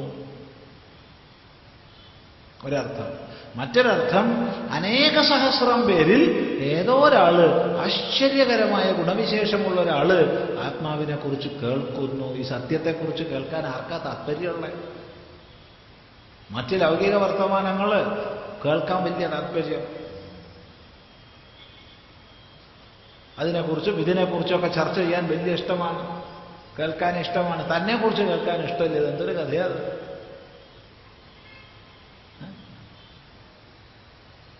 തന്നെക്കുറിച്ചുള്ള വർത്തമാനം തുടങ്ങുമ്പോഴത്തേക്ക് സ്വാമി എനിക്കൊരല്പം തിരക്കുണ്ട്. ഞാൻ ഒന്ന് പോയി വരാം. ഇതൊക്കെ വേണമെന്നുണ്ട് അതൊക്കെ നല്ലതാണ്. എന്നാൽ കഴിയുന്ന എന്തെങ്കിലുമൊക്കെ സംഭാവന ഞാൻ തരാം. പക്ഷേ ഇതൊക്കെ കേൾക്കുക പറഞ്ഞ എനിക്ക് ഇഷ്ടമില്ലാഞ്ഞിട്ടല്ല പക്ഷെ തിരക്കുണ്ട് സ്വാമി.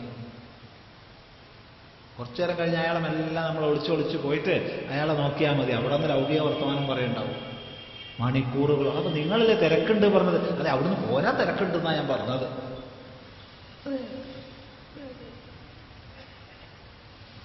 ഇതാണ് സ്ഥിതി. ആരെയും കുറ്റം പറഞ്ഞിട്ട് കാര്യമില്ല. കാരണം ആത്മരുചി എന്നുള്ളത് എല്ലാവർക്കും എല്ലായ്പ്പോഴും ഉണ്ടാവില്ല. അത്യന്തം ജന്മജന്മാന്തരങ്ങളിൽ ചെയ്ത പുണ്യത്തിന്റെ ഫലമായിട്ട് സത് സംസ്കാരത്തോട് കൂടിയിട്ടുള്ളവർക്കേ ആത്മരുചി ഉണ്ടാവുള്ളൂ അപ്പൊ ആശ്ചര്യകരമായ ഗുണവിശേഷമുള്ള ഏതോ ഒരാൾ ഈ ആത്മതത്വത്തെക്കുറിച്ച് കേൾക്കുന്നു. ഒരർത്ഥം. മറ്റൊരർത്ഥം എന്തൊരാശ്ചര്യകരമാണിത് എന്നീ വിധത്തിൽ കേൾക്കുന്നു. ഇനിയാണ് ഏറ്റവും ശ്രദ്ധിക്കേണ്ടത്. ശ്രുത്വാപി ഏനം വേദ ന ച കശ്ചിത്. കേട്ടാലും ഇതിനെക്കുറിച്ച് ഒന്നും മനസ്സിലാക്കുന്നില്ല അവിടെ ഭഗവാൻ ഭാഷ്യകാരൻ തന്റെ ഭാഷ്യത്തിൽ കേട്ടാലും എന്നുള്ളടത്ത് കൂട്ടിച്ചേർത്തിട്ടുണ്ട്. കണ്ടാലും പറഞ്ഞാലും കേട്ടാലും ഒന്നും മനസ്സിലാവുന്നില്ല. കേട്ടവന് മാത്രമല്ല ഒന്നും മനസ്സിലാവാത്തത്. പറഞ്ഞവനും ഒന്നും മനസ്സിലാവുന്നില്ല. ഇതൊക്കെ മനസ്സിലാക്കിയിട്ടാകുമ്പോൾ പറയണതൊക്കെ. കുറച്ച് അവിടുന്ന് ഇവിടുന്ന് വേദാന്തം പഠിച്ചിട്ട് പറയുന്നു. അപ്പൊ കുറെ പേര് കേൾക്കാൻ വന്നു. ഓ. തരക്കേടില്ല ചിദാനന്ദ ഗുരുസ്വാമി ഇട്ടോ നന്നായി പറഞ്ഞു തരുന്നുണ്ട്. ഇയാൾക്ക് അറിയാൻ തോന്നണോ. അപ്പൊ ചിദാനന്ദ ഗുരുസ്വാമി ഒന്ന് ഞെളിഞ്ഞിരിക്കും. ആയി എനിക്കറിയാം എന്നാണല്ലോ അപ്പൊ അവരൊക്കെ വിചാരിച്ചിട്ടുള്ളത്. ഇതാണ് ലോക വ്യവഹാരം പറഞ്ഞാലും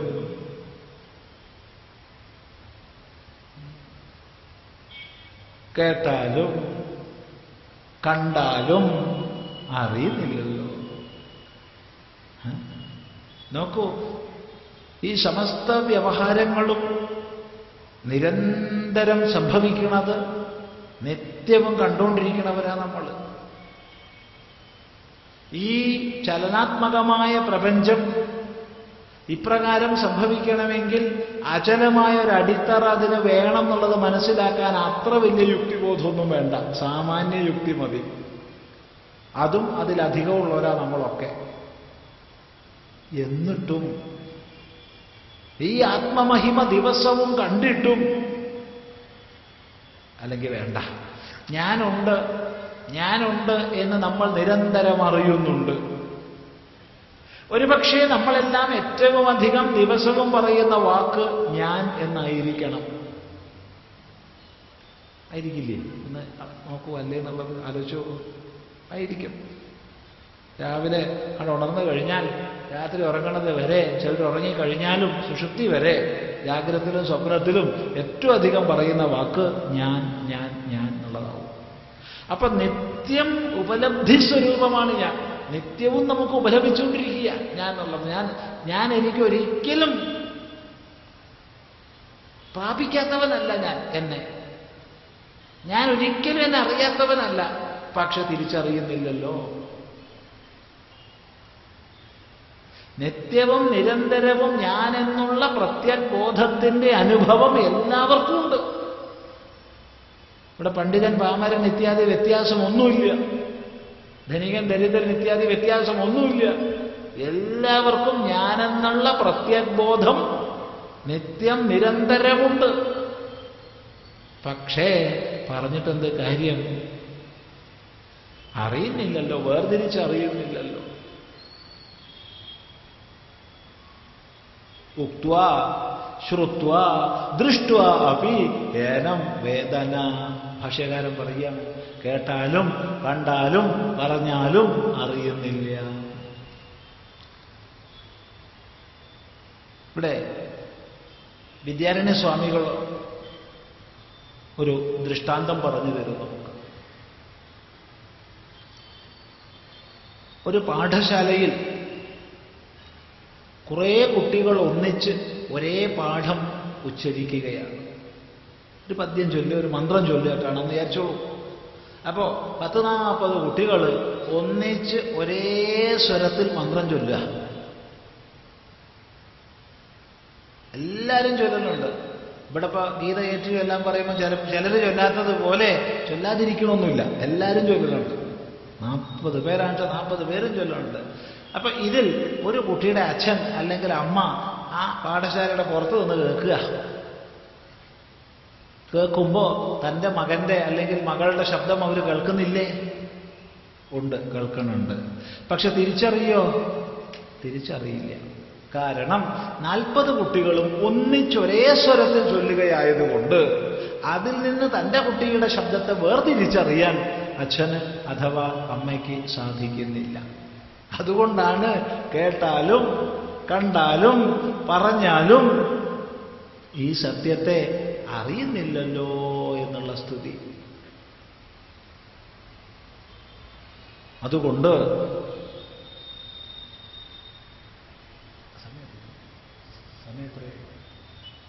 അതുകൊണ്ട് ഈ സത്യത്തെ വേർതിരിച്ചറിയുന്നതിന് നല്ലപോലെ പരിശ്രമശാലികളാവണം നമ്മൾ എന്താണ് പരിശ്രമം? ശ്രവണം മനനം നിധിധ്യാസം. ശ്രവണം തന്നെ പ്രഥമം. എവിടെന്ന് എവിടുന്ന് ശ്രവണത്തിനുള്ള സാഹചര്യം ഉണ്ടാവുമോ ആ സാഹചര്യങ്ങളൊക്കെ ഉപയോഗിച്ച് സത്യത്തെക്കുറിച്ച് ശ്രവണം ചെയ്യണം. അങ്ങനെ പ്രയത്നാധിക്യം നമ്മുടെ ഭാഗത്തു നിന്നുണ്ടാവണം ശ്രദ്ധിക്കുക കാരണം കണ്ടാലും കേട്ടാലും പറഞ്ഞാലും ഈ പരമസത്യത്തെ വേർതിരിച്ചറിയാൻ ഉപാധികളിൽ നിന്ന് വേർതിരിച്ചറിയാൻ സാധിക്കുന്നില്ല ഏതൊരു കൊച്ചു കുട്ടിക്കും അറിയാം ശരീരം എന്റേതാണ് ഞാനല്ല എന്ന്. പക്ഷെ നമുക്കറിയാതെ ശരീരത്തോട് ഞാൻ എന്ന് തോന്നിപ്പോണുണ്ട്. എന്റേതാണെന്നറിയാം എന്റെ കൈ എന്റെ കാൽ എന്റെ തല എന്റെ മൂക്ക് എന്റെ കണ്ണെന്നൊക്കെ നമ്മൾ പറയും. പക്ഷെ ഇതൊക്കെ കൂടിയാണ് ചേർത്ത് വെച്ചപ്പോ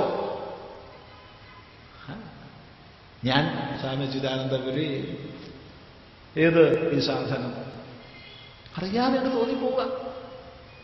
എന്താ ചെയ്യുക അതുകൊണ്ട് അങ്ങേയറ്റത്തെ വിവേകാഭ്യാസം നമ്മൾ ചെയ്യണം തന്നെ ഒന്ന് വേർതിരിച്ച് മനസ്സിലാക്കാൻ. എന്തിനാ? തന്നെ വേർതിരിച്ച് മനസ്സിലാക്കിയാൽ മാത്രമേ താൻ ഈ ആനന്ദമാണെന്നുള്ളത് തിരിച്ചറിയാൻ കഴിയൂ. അതുകൊണ്ടാണ്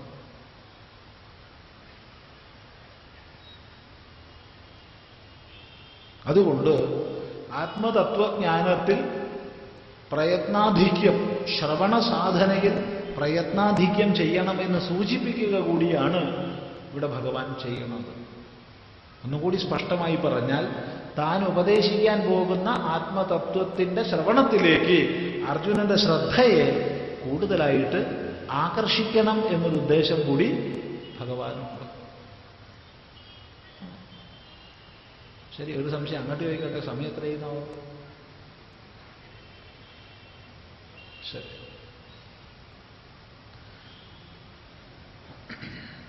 അതുകൊണ്ട് ഒരു പ്രകാരത്തിലും നിനക്ക് ദുഃഖിക്കാൻ അർഹതയില്ല എന്ന് ആവർത്തിച്ച് ആവർത്തിച്ച് പറയുകയാണ് ഈ സന്ദർഭത്തിൽ. ഇവിടെ നമ്മൾ വിഷയത്തെ അധികരിച്ചുള്ള ഒരു വിഷയത്തെ അധികരിച്ചുള്ള ഭാഷണത്തിനും അനേക വിഷയങ്ങളെ അധികരിച്ചുള്ള സംശയ നിവാരണത്തിനും തുല്യ പ്രാധാന്യമാണ് കൊടുക്കുന്നത്. എന്തും ചർച്ചയ്ക്ക് വയ്ക്കാം അറിയുന്നതാണെങ്കിൽ പറയൂ. ഇവിടെ കുറേ കടലാസുകളുണ്ട്. നോക്കാം. ഓരോ കുടുംബത്തിനും ഒരു കുലദേവതയാണെന്ന് പറയുന്നു. ഈ ആശയം ഒന്ന് വ്യക്തമാക്കി തരുവാൻ അപേക്ഷ. ഇവിടെ വാസ്തവത്തിൽ വേദത്തിലേക്ക് നോക്കിക്കഴിഞ്ഞാൽ ഓരോ കുടുംബത്തിനും ഒരു കുലദേവത എന്നൊരു സങ്കല്പം നമ്മൾ കാണുന്നില്ല. എന്നാൽ ഓരോ കുടുംബത്തിന്റെയും നാഥനായിട്ട് കുടുംബനാഥൻ ഗൃഹനാഥനുണ്ട്. അതാരാ? ഗൃഹനാഥൻ. ഇന്നിപ്പോൾ ഗൃഹനാഥൻ എന്ന് പറഞ്ഞാൽ ഏതെങ്കിലും ആളെയാ മനസ്സിലാക്കുന്നത്. കുറച്ചു കൊല്ലം കഴിഞ്ഞു. അയാളെ കണ്ട അയാൾ പോയി. ഇപ്പൊ ഞാനാ ഗൃഹനാഥൻ. മകനാ പറയണം അയാൾ പോയി. കുറച്ചു കൊല്ലം കഴിഞ്ഞ് അയാളുടെ മകൻ പറയും ഞാനാ ഗൃഹനാഥൻ. അങ്ങനെ അടിക്കടി മാറുന്ന ഒരു ഗൃഹനാഥ സങ്കല്പമല്ല വൈദികമായിട്ട്. വൈദികമായിട്ട് ഗൃഹനാഥൻ എന്ന് പറഞ്ഞാൽ ഗാർഹപത്യ അഗ്നിയാണ്. ഗാർഹപത്യ അഗ്നി. ഈ അഗ്നിയെ പരിപാലിക്കുക എന്നുള്ളതാണ് ഗൃഹസ്ഥധർമ്മത്തിൽ മുഖ്യം. വിവാഹാനന്തരം അന്ന് തന്നെ അതായത് വിവാഹം നടന്ന അതേ ദിവസം തന്നെ വധൂവരന്മാർ ഒന്നിച്ച് ഗൃഹത്തിനകത്തേക്ക് പ്രവേശിച്ച് ഈ ഗാർഹപത്യ അഗ്നിയെ പരിപാലിച്ചു കൊള്ളാം എന്ന് പ്രതിജ്ഞ ചെയ്യുന്നുണ്ട്. ആ പ്രതിജ്ഞ ചെയ്യുന്ന ചടങ്ങാണ് വാസ്തവത്തിൽ ഗൃഹസ്ഥാശ്രമ പ്രവേശ സംസ്കാരം ഷോഡശ സംസ്കാരങ്ങളിലൊന്നാണ്. ഈ അഗ്നി കേന്ദ്രീകൃതമായിട്ടായിരുന്നു നമ്മുടെ വൈദികമായ ഒരു ജീവിതക്രമം. എന്നാൽ പിന്നീട് ക്രമികമായി പല പരിണാമങ്ങളും സംഭവിച്ചു. അങ്ങനെ പരിണാമങ്ങൾ സംഭവിച്ച് സംഭവിച്ച് ക്രമേണ കുലദേവതാ സങ്കല്പമൊക്കെ വന്നു ചേർന്നു. ഇതെങ്ങനെയായിരിക്കും നമുക്ക് ഊഹിക്കാനേ കഴിയൂ. അല്ലാതെ ഇങ്ങനെയാണ് ഇതെന്ന് പറയാൻ സാധ്യമല്ല.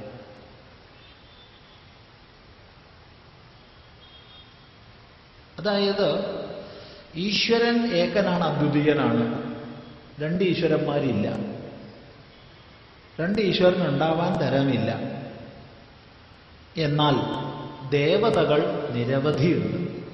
ദൈവം ഒന്നേ ഉള്ളൂ എന്ന് ആരും പറയരുത്. അത്ര വലിയ വിഡ്ഢിത്തം വേറൊന്നുമില്ല ദൈവങ്ങൾ അനേകമുണ്ട്. കോടാനുകോടി ദൈവങ്ങളുണ്ട്. ഓരോ പ്രപഞ്ച പ്രതിഭാസത്തിന്റെയും പിന്നിലുള്ള അധിനിയമത്തെ നമുക്ക് ദേവതയെന്ന് മനസ്സിലാക്കാം. അങ്ങനെ ഓരോ പ്രപഞ്ച പ്രതിഭാസത്തിനും പിന്നിലുള്ള അതിനിയമത്തെ ദേവതയെന്ന് മനസ്സിലാക്കുമ്പോൾ അനേകം ദേവതകളുണ്ടെന്നറിയണം. അഗ്നി ഒരു ദേവതയാണ്. വായു ഒരു ദേവതയാണ്. ജലമൊരു ദേവതയാണ്. ഭൂമി ഒരു ദേവതയാണ്. അങ്ങനെ അസംഖ്യയങ്ങളായ ദേവതകളുണ്ട്. ഈശ്വരൻ ഏകൻ അദ്വിതീയൻ ദേവത പലത്. ഈ ദേവതകളിൽ തന്നെ സത്വ രജ സ്തമോ ഗുണഭേദങ്ങളാണുള്ളത്. സാത്വിക ദേവതകൾ രാജസിക ദേവതകൾ താമസിക ദേവതകൾ എന്ന് മൂന്ന് വിഭാഗത്തിൽ നമുക്ക് ദേവതകളെ തിരിക്കാം. മനുഷ്യരെല്ലാം തന്നെ ആത്യന്തികമായി ഒന്നാണെങ്കിലും മനുഷ്യജാതി ഒന്നാണ് രണ്ട് ജാതി ഇല്ല. മനുഷ്യജാതി ഒന്നേ ഉള്ളൂ. പക്ഷേ മനുഷ്യജാതി ഒന്നാണെങ്കിലും ഓരോ വ്യക്തിയിലും നിഹിതമായിരിക്കുന്ന സ്വഭാവവിശേഷങ്ങൾ ഗുണഘടനകൾ വ്യത്യസ്തങ്ങളാണ്. നമ്മളിൽ ഓരോരുത്തരിലും ഏത് ഗുണമാണോ പ്രാധാന്യേനയുള്ളത് ആ ഗുണത്തിനനുസരിച്ചാണ് നമ്മുടെ വ്യവഹാരങ്ങളെല്ലാം ഉണ്ടാവുക. സാത്വികന്മാർ അതിനനുസരിച്ചാ പെരുമാറുക. രാജസികന്മാർ അതിനനുസരിച്ചാ പെരുമാറുക. താമസികന്മാർ അതിനനുസരിച്ചാ പെരുമാറുക. വാക്കുകൾ പ്രവൃത്തികൾ എല്ലാം അങ്ങനെയായിരിക്കും. അപ്പൊ അങ്ങനെ വരുമ്പോ അവനവന്റെ ഗുണഘടനയ്ക്ക് അനുരൂപമായ ദേവതകൾ ഇഷ്ടദേവതകളായി ഭവിക്കും. സത്വപ്രകൃതിക്കാർക്ക് സാത്വിക ദേവതകളിലാണ് ഇഷ്ടമുണ്ടാവുക. രജപ്രകൃതിക്കാർക്ക് സ്വാഭാവികമായി രാജസിക ദേവതകളിലാണ് ഇഷ്ടമുണ്ടാവുക. താമസിക പ്രകൃതിക്കാർക്ക് താമസിക ദേവതകളിലാണ് ഇഷ്ടമുണ്ടാവുക. അങ്ങനെ ഇഷ്ടദേവതാ സങ്കല്പം ഗുണഭേദമനുസരിച്ച് മാറുന്നു.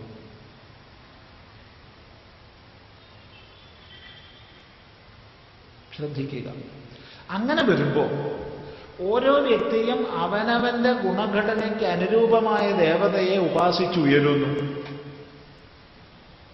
അതിനുള്ള സ്വാതന്ത്ര്യവും വൈദിക ചിന്താ പദ്ധതിയിലുണ്ട്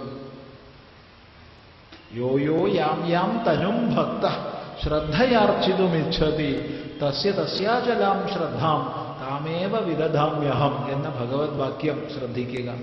ഏതേത് വ്യക്തിക്ക് ഏതേത് ദേവതാ ശരീരത്തിലാണോ അർച്ചന ചെയ്യാൻ താത്പര്യമുള്ളത് അതത് വ്യക്തിക്ക് അതത് ദേവതയിൽ ഞാൻ ശ്രദ്ധയെ കൊടുക്കും എന്ന്.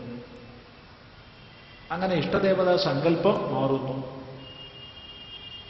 അപ്പോൾ ഓരോ വ്യക്തിയും ചില പ്രബലന്മാരായ വ്യക്തികൾ പ്രത്യേക ഉപാസനാബലം നേടിയ വ്യക്തികൾ അല്ലെങ്കിൽ ചില കുടുംബത്തിന്റെ ആധിപത്യം വഹിച്ച വ്യക്തികൾ അവരുടെ ഇഷ്ടദേവതയെ ഉപാസിച്ച് സിദ്ധി വരുത്തുകയും തങ്ങളുടെ അല്ലെങ്കിൽ തന്റെ പിന്മുറക്കാരെ അനുഗ്രഹിക്കുന്നതിനായിക്കൊണ്ട് ദേവതാ സാന്നിധ്യം ഉണ്ടാവണമേ എന്നുള്ള പ്രാർത്ഥനയോടുകൂടി അതിനെ ആ കുലത്തിന്റെ കേന്ദ്രമായി സ്ഥാപിക്കുകയും ചെയ്തെന്ന് വരാം. അങ്ങനെ വന്നാൽ അദ്ദേഹത്തിന്റെ പിന്മുറക്കാർ ആദരപൂർവം ആ ദേവതയെ കുലദേവതയായിട്ട് സ്വീകരിക്കാം. അപ്പോൾ ആ കുലത്തിലെ എല്ലാ വ്യക്തികളുടെയും ഗുണഘടനയ്ക്കനുസരിച്ചായിരിക്കില്ല ആ ദേവത. എങ്കിൽ പോലും ഒരു കുലത്തിന്റെ ദേവതയായിട്ടത് പരിണമിക്കും. ഇങ്ങനെ ചില പ്രബലന്മാരാൽ ചില ഉപാസനാ ബലമുള്ളവരാൽ അഥവാ ദേവതോപാസനകളിലൂടെ സിദ്ധന്മാരായവരാൽ ഒക്കെ നന്മ വിചാരിച്ച് കുലത്തിന്റെ നന്മ വിചാരിച്ച് സ്ഥാപിക്കപ്പെട്ടതാവാം ഈ കുലദേവതാ സങ്കല്പം. പിന്നീട് ആ കുലത്തിലുള്ളവരൊക്കെ അതിനെ ആദരപൂർവം ഉപാസിക്കുന്ന സമ്പ്രദായം നിലനിന്നതാവാം ഏതായാലും നല്ലൊരു സങ്കല്പമാണത്. കാരണം കുലദേവത എന്നുള്ളത് ആ കുലത്തിലെ എല്ലാവരെയും ഒത്തുചേർപ്പിക്കുന്ന ഘടകമാണ്. ആ ദേവതയുടെ ഉത്സവാദി ക്രിയകൾ അല്ലെങ്കിൽ ആ ദേവതയെ സംബന്ധിക്കുന്ന ആരാധനാദി കർമ്മങ്ങൾ അതിനെ നമ്മൾ ഒത്തുചേരുക ഒന്നായി തീരുക ത്യാഗമനുഭവിച്ച് ഒന്നിക്കുക അതിനുവേണ്ടി തങ്ങളുടെ പങ്കുകൾ സമർപ്പിക്കുക അങ്ങനെ വരുമ്പോൾ കുടുംബ ബന്ധങ്ങൾ ഊട്ടി ഉറപ്പിക്കപ്പെടുന്നു. രണ്ട് എല്ലാ വ്യവഹാരത്തിലും നമുക്ക് രക്ഷയായി നമുക്ക് തുണയായി ഈ ഒരു ദേവതയുണ്ട് എന്നൊരു ഒരു ഒരു ഭാവം ഒരു തിരിച്ചറിവ് കൂടുതൽ തന്റെ ഇടത്തോടു കൂടി പ്രവർത്തിക്കാനുള്ള ഒരു അവസ്ഥാവിശേഷം ആ കുലത്തിലെ വ്യക്തികൾക്ക് കൊടുക്കുന്നു. അതുകൊണ്ട് കുലദേവതാ സങ്കല്പത്തിന് ഗുണമുണ്ട്. അതേ സമയത്ത് ഓരോ കുലദേവതയും ഇതുമാത്രമാണ് കേമം ഇതുമാത്രമാണ് കേമം എന്ന് ഓരോരുത്തരും വിചാരിച്ചു കഴിഞ്ഞാൽ അത് നമ്മുടെ അടിസ്ഥാനത്തിനെ തന്നെ നശിപ്പിക്കുന്നതായി തീരുകയും ചെയ്യും. എന്റെ കുലദേവതയൊക്കെ കേമം നിന്റെ കുലദേവതയേക്കാൾ എന്നൊക്കെ വന്നു കഴിഞ്ഞാൽ സമൂഹങ്ങൾ തമ്മിൽ കലഹത്തിന് അത് ഇടവരുത്തും. രണ്ട് കേവലം ഒരു വ്യക്തിയെ പോലെ കുലദേവതയെ കണ്ട് അതിൽ നിന്ന് കേവലം കാര്യലാഭത്തിന് വേണ്ടിയുള്ള പ്രാർത്ഥനകൾ മാത്രം ചെയ്ത് മനുഷ്യൻ അധപതിച്ചു പോവാനും ഇടയുണ്ട് അതുകൊണ്ട് ഗുണദോഷങ്ങളൊക്കെ ഇവിടെ മിശ്രമായിട്ടാണ് പറയേണ്ടുന്നത്.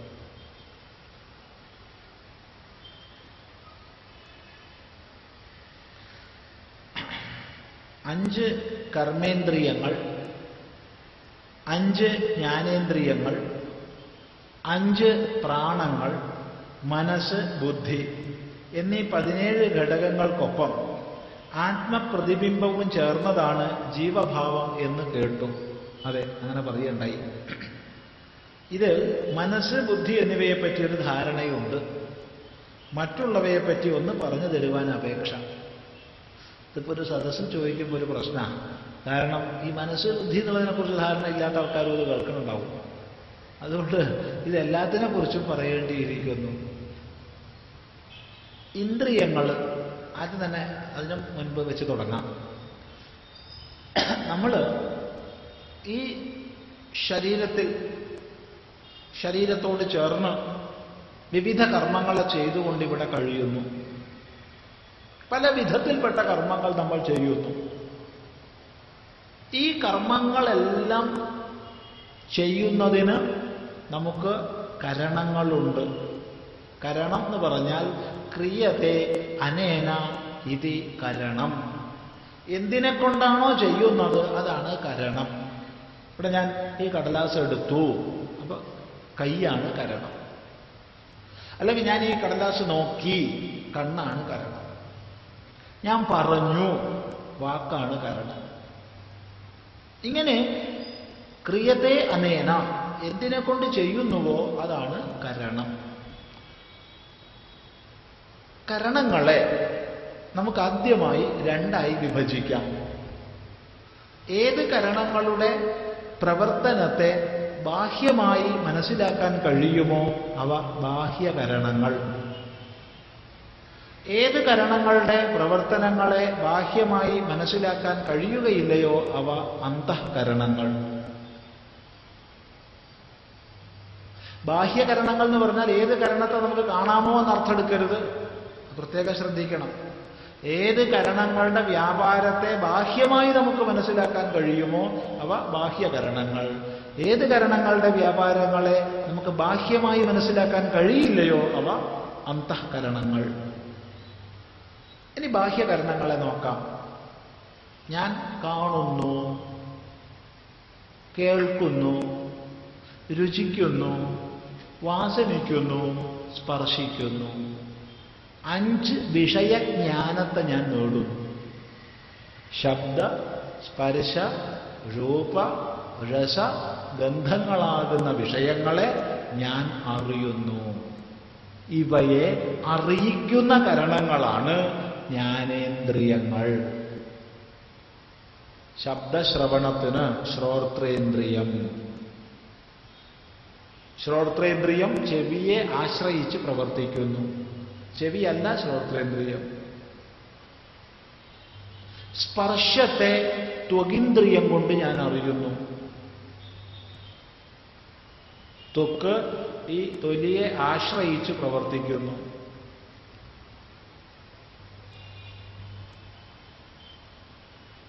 രൂപമാകുന്ന വിഷയത്തെ ഞാൻ കാണുന്നു. കണ്ണുകൊണ്ട് കാണുന്നു നേത്രേന്ദ്രിയം. രസത്തെ രുചിയെ ഞാൻ അറിയുന്നു. നാക്കുകൊണ്ട് രസനേന്ദ്രിയം. ഗന്ധത്തെ ഞാൻ അറിയുന്നു മണക്കുന്നു. ഘ്രാണേന്ദ്രിയം. ഘ്രാണേന്ദ്രിയം മൂക്കിനെ ആശ്രയിച്ച് പ്രവർത്തിക്കുന്നു. ഇങ്ങനെ അഞ്ച് ജ്ഞാനേന്ദ്രിയങ്ങൾ. പിന്നെ ഞാൻ പറയുന്നു വാഗിന്ദ്രിയം വാഗിന്ദ്രിയം കണ്ഠം മുതൽ ഓഷ്ടം വരെയും നാസിക വരെയും വ്യാപിച്ചു നിൽക്കുന്ന ഒരു മേഖലയിലൂടെയാണ് ഞാൻ പറയുന്നത്. വാഗിന്ദ്രിയം ഞാൻ എടുക്കുന്നു സ്വീകരിക്കുന്നു. പാണീന്ദ്രിയം. കൈയെ ആശ്രയിച്ചാണ് കൈകളെ ആശ്രയിച്ചാണ് പാണീന്ദ്രിയം പ്രവർത്തിക്കുന്നത്. ഞാൻ ചലിക്കുന്നു ഓടുകയോ നടക്കുകയോ ചാടുകയോ ഒക്കെ ആവാം. ചലിക്കുന്നു പാദേന്ദ്രിയം കാലുകളെ ആശ്രയിച്ച് പ്രവർത്തിക്കുന്നു.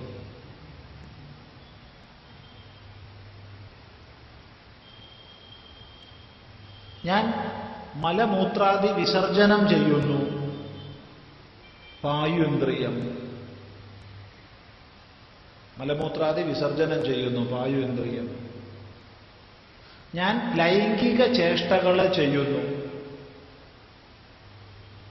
ഉപസ്ഥേന്ദ്രിയം. ഇങ്ങനെ അഞ്ച് കർമ്മേന്ദ്രിയങ്ങൾ. അഞ്ച് ജ്ഞാനേന്ദ്രിയങ്ങൾ അഞ്ച് കർമ്മേന്ദ്രിയങ്ങൾ. ഇനി ഈ ഇന്ദ്രിയങ്ങളെ സ്ഥൂല ശരീരത്തെ മുഴുവൻ പ്രവർത്തിപ്പിക്കുന്നത് പ്രാണനാണ്. പ്രാണൻ മൂക്ക് വായ തുടങ്ങിയ സ്ഥാനങ്ങൾ വഴി അകത്തേക്ക് പ്രവേശിക്കുന്നു. അകത്തെത്തിക്കഴിഞ്ഞാൽ അയാൾ പല സ്ഥാനങ്ങളെ ആശ്രയിച്ച് പല പ്രവൃത്തികൾ ചെയ്യുന്നു.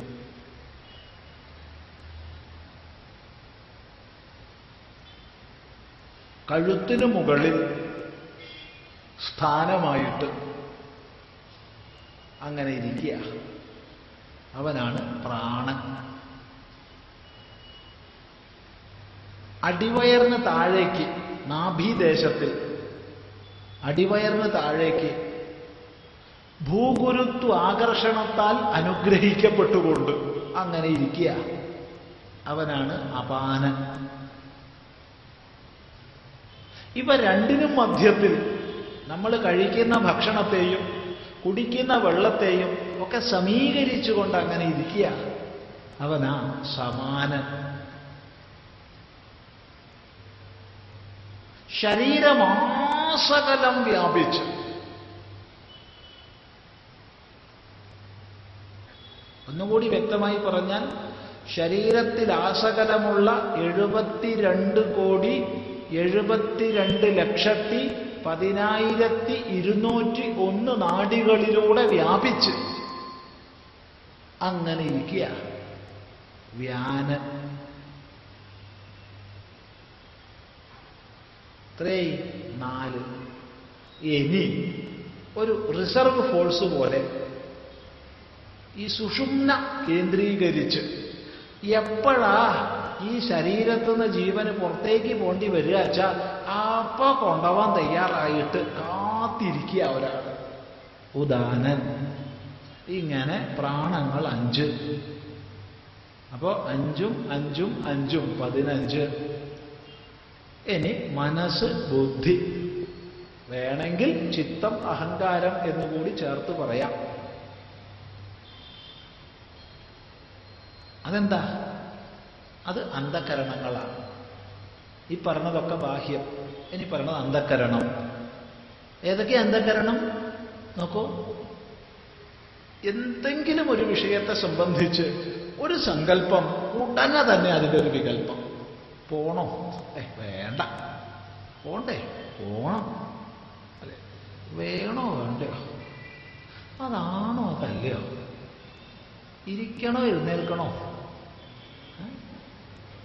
ഇങ്ങനെ വിവിധങ്ങളായ വിഷയങ്ങളെ സംബന്ധിച്ച് സങ്കല്പ വികല്പം ചെയ്തുകൊണ്ടിരിക്കുന്ന ഒരാൾ നമ്മുടെ ഉള്ളിലുണ്ട്.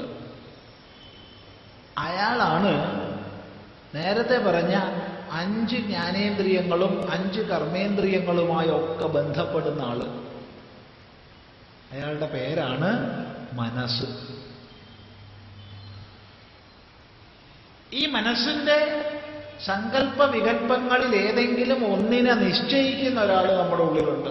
അതാണ്. അല്ലെങ്കിൽ അതല്ല. അല്ലെങ്കിൽ പോണം. അല്ലെങ്കിൽ പോണ്ട. ഇങ്ങനെ നിശ്ചയിക്കുക. അധ്യവസായം ചെയ്യുക. നിശ്ചയിക്കുക. അങ്ങനെ നിശ്ചയിക്കുന്ന ആൾക്ക് പറയുന്ന പേരാണ് ബുദ്ധി. ഇനി നമ്മൾ അന്ധകരണത്തെ മനസ്സ് ബുദ്ധി എന്ന് രണ്ടാക്കി അല്ലാതെ നാലാക്കി പറയാന്ന് വിചാരിച്ചോളൂ. എന്നാൽ ചിത്തം അഹങ്കാരം എന്നിവയെ കൂടി ചേർക്കണം. അതെന്താ? അവരുടെ പണി. ഏത് കരണത്തെ കൊണ്ട് എന്തു പ്രവൃത്തി ചെയ്താലും തത്സമയം അതിനെ രേഖപ്പെടുത്തി വെക്കുകയും സമയത്തിന് സമയത്തിന് ഓർമ്മ വരുത്തിക്കുകയും ചെയ്യുന്ന ഒരാൾ ഉള്ളിലുണ്ട്. അവന്റെ പേരാണ് ചിത്തം. ഈ പറഞ്ഞ കരണങ്ങളൊക്കെ പ്രവർത്തിക്കണമെങ്കിൽ അതിനൊക്കെ ആസ്പദമായിട്ടൊരു ഞാൻ എന്ന വൃത്തിവിശേഷം പ്രകാശിക്കണം. അതാണ് അഹങ്കാരം. ഇങ്ങനെ നാല് അന്ധകരണ വൃത്തികളുണ്ട് അപ്പോൾ ഈ പതിനഞ്ചും നാലും പത്തൊമ്പത് അല്ലെങ്കിൽ പതിനഞ്ചും രണ്ടും പതിനേഴ് ചേർന്നതാണ് സൂക്ഷ്മ ശരീരം അപ്പൊ ചോദ്യം വരും അതെങ്ങനെയാ അത്? ഒന്നുകിൽ പതിനേഴ് എന്ന് പറയൂ അല്ലെങ്കിൽ പത്തൊമ്പതെന്ന് പറയൂ. രണ്ടും ഇങ്ങനെയാ പറയണത്. മനസ്സിലാക്കുക. മനസ്സ് ബുദ്ധി എന്നിങ്ങനെ അന്ധകരണത്തെ മനസ്സിലാക്കുമ്പോൾ ചിത്തത്തെ നമ്മൾ മനസ്സിൽ ചേർത്ത് മനസ്സിലാക്കും. അഹങ്കാരത്തെ നമ്മൾ ബുദ്ധിയിൽ ചേർത്ത് മനസ്സിലാക്കും. അപ്പൊ ഒരു മാറ്റവും വരണില്ല. എന്നർത്ഥം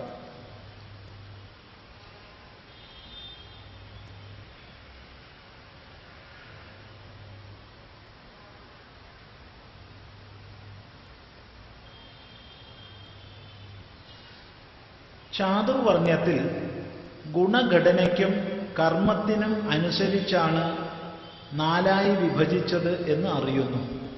തീർച്ചയായിട്ടും ചാതുർവർണ്യം മയാ സൃഷ്ടം ഗുണകർമ്മ വിഭാഗശ എന്നാണ് ഗീതാവാക്യം. ഇതിൽ ഓരോ വ്യക്തിയുടെ കർമ്മവും അയാളുടെ ഗുണഘടനയ്ക്ക് അനുസരിച്ചാണെന്നും കേട്ടു. തീർച്ചയായിട്ടും. ഗുണഘടനയ്ക്ക് അനുസരിച്ചാണ് സ്വാഭാവികമായി കർമ്മപ്രേരണ ഉണ്ടാവുക. എന്നോട് പറയാം. ഗുണഘടനയ്ക്കനുസരിച്ചാണ് സ്വാഭാവികമായി കർമ്മപ്രേരണ ഉണ്ടാവുക. അപ്പോഴാണ് സംശയം. എങ്കിൽ പിന്നെ ഗുണഘടനയ്ക്കും കർമ്മത്തിനും എന്ന് പറയുന്നതിന് പകരം ഗുണഘടനയ്ക്ക് എന്ന് മാത്രം പറഞ്ഞാൽ പോരെ? ഈ ആശയം മനസ്സിലായില്ല. ഗുണഘടനയ്ക്കനുസരിച്ചത് മാത്രം പറഞ്ഞാൽ പോരാ.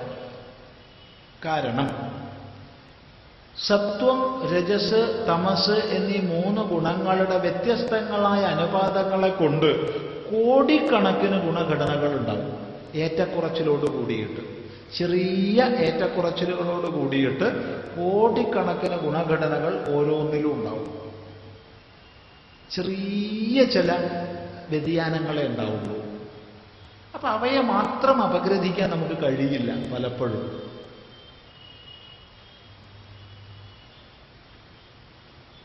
മറ്റൊന്ന് ഓരോ വ്യക്തിയുടെ ഗുണഘടനയ്ക്കനുസരിച്ചാണ് സ്വാഭാവികമായി കർമ്മപ്രേരണ.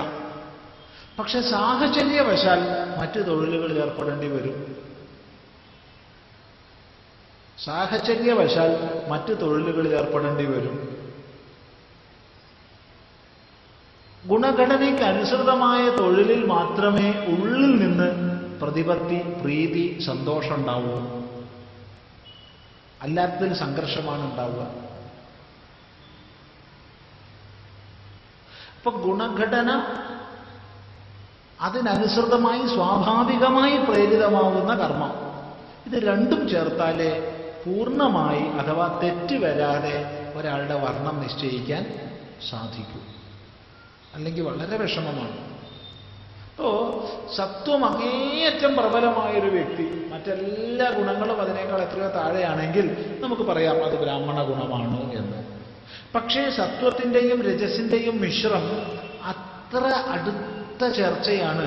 ഏതാണ് അധികമെന്ന് വേർതിരിക്കാൻ കഴിയാതെ വരുമ്പോൾ നമുക്ക് ഗുണഘടന അനുസരിച്ച് മാത്രം അയാളുടെ വർണം നിശ്ചയിക്കാൻ കഴിയില്ല. അപ്പോൾ അയാളിൽ നിന്ന് സ്വാഭാവികമായി പ്രേരിതമാകുന്ന കർമ്മം അതിനെ കൂടി പരിഗണിച്ച് നമുക്ക് വർണ നിർണയം ചെയ്യാൻ കഴിയൂ. അതുകൊണ്ടാണ് ഭഗവാൻ ഗുണകർമ്മ വിഭാഗശ എന്ന് പറയുന്നത്.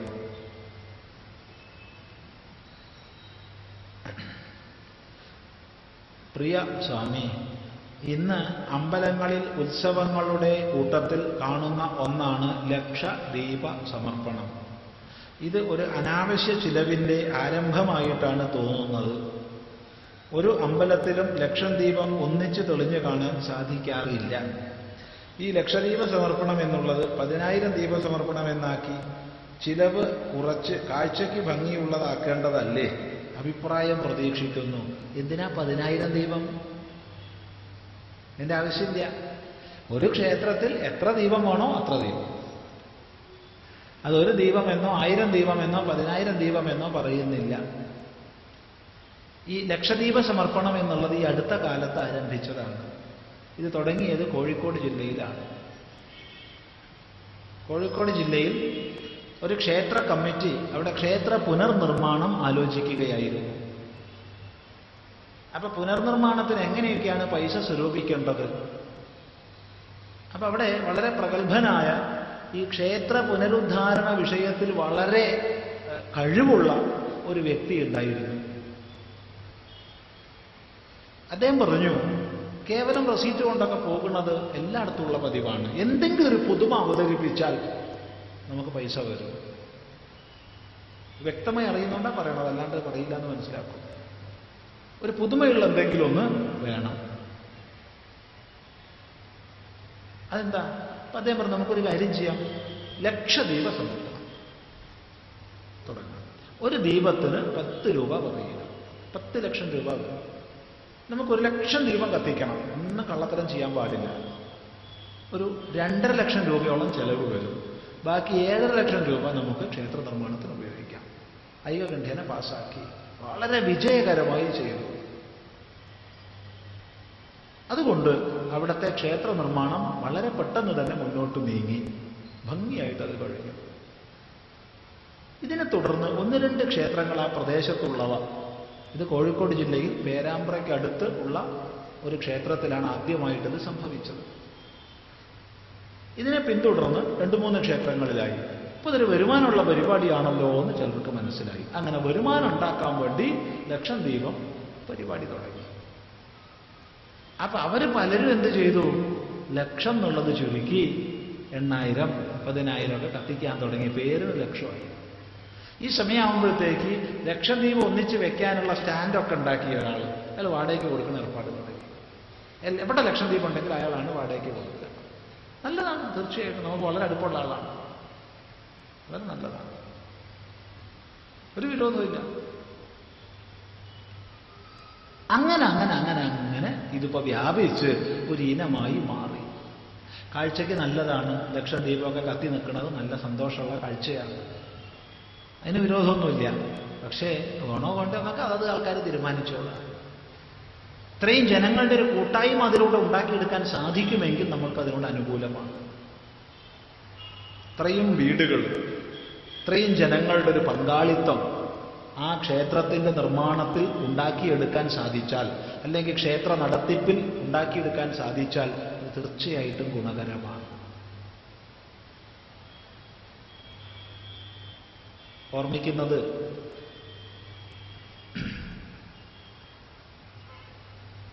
തമിഴ്നാട്ടിൽ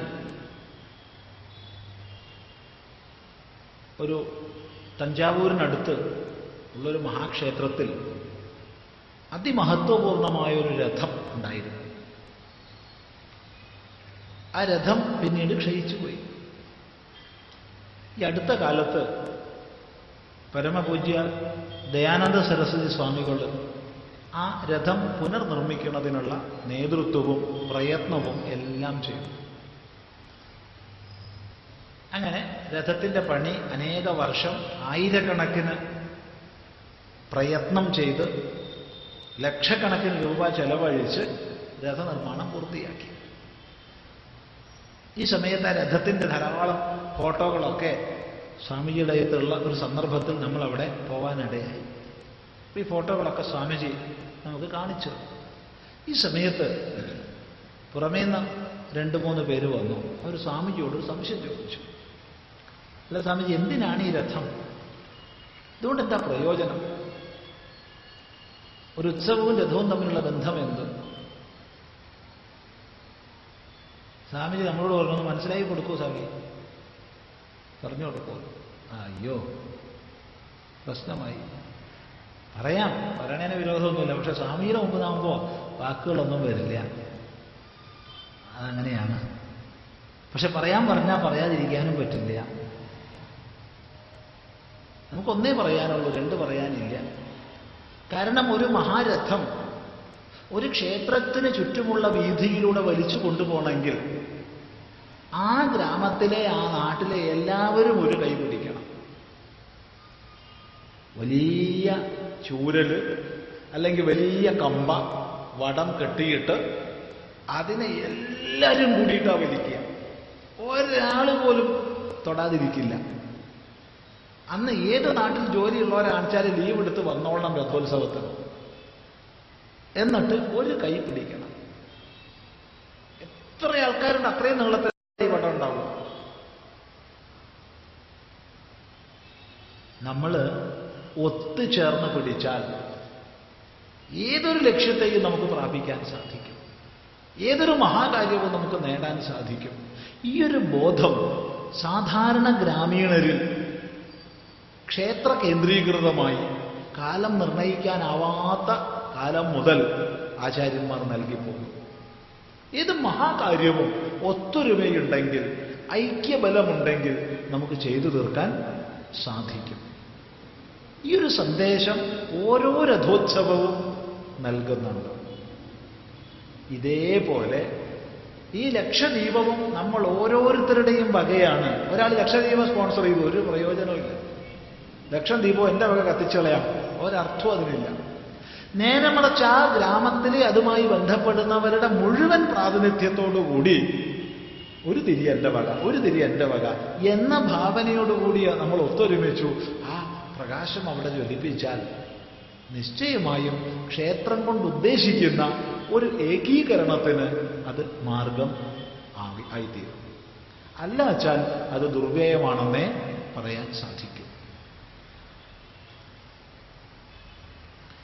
ഭഗവത്ഗീതയെ ദേശീയ ഗ്രന്ഥമാക്കുന്നതിനെപ്പറ്റി ചിന്തിച്ചപ്പോൾ തന്നെ വലിയ വിവാദമുണ്ടാക്കി. അതിനങ്ങനെയാണല്ലോ.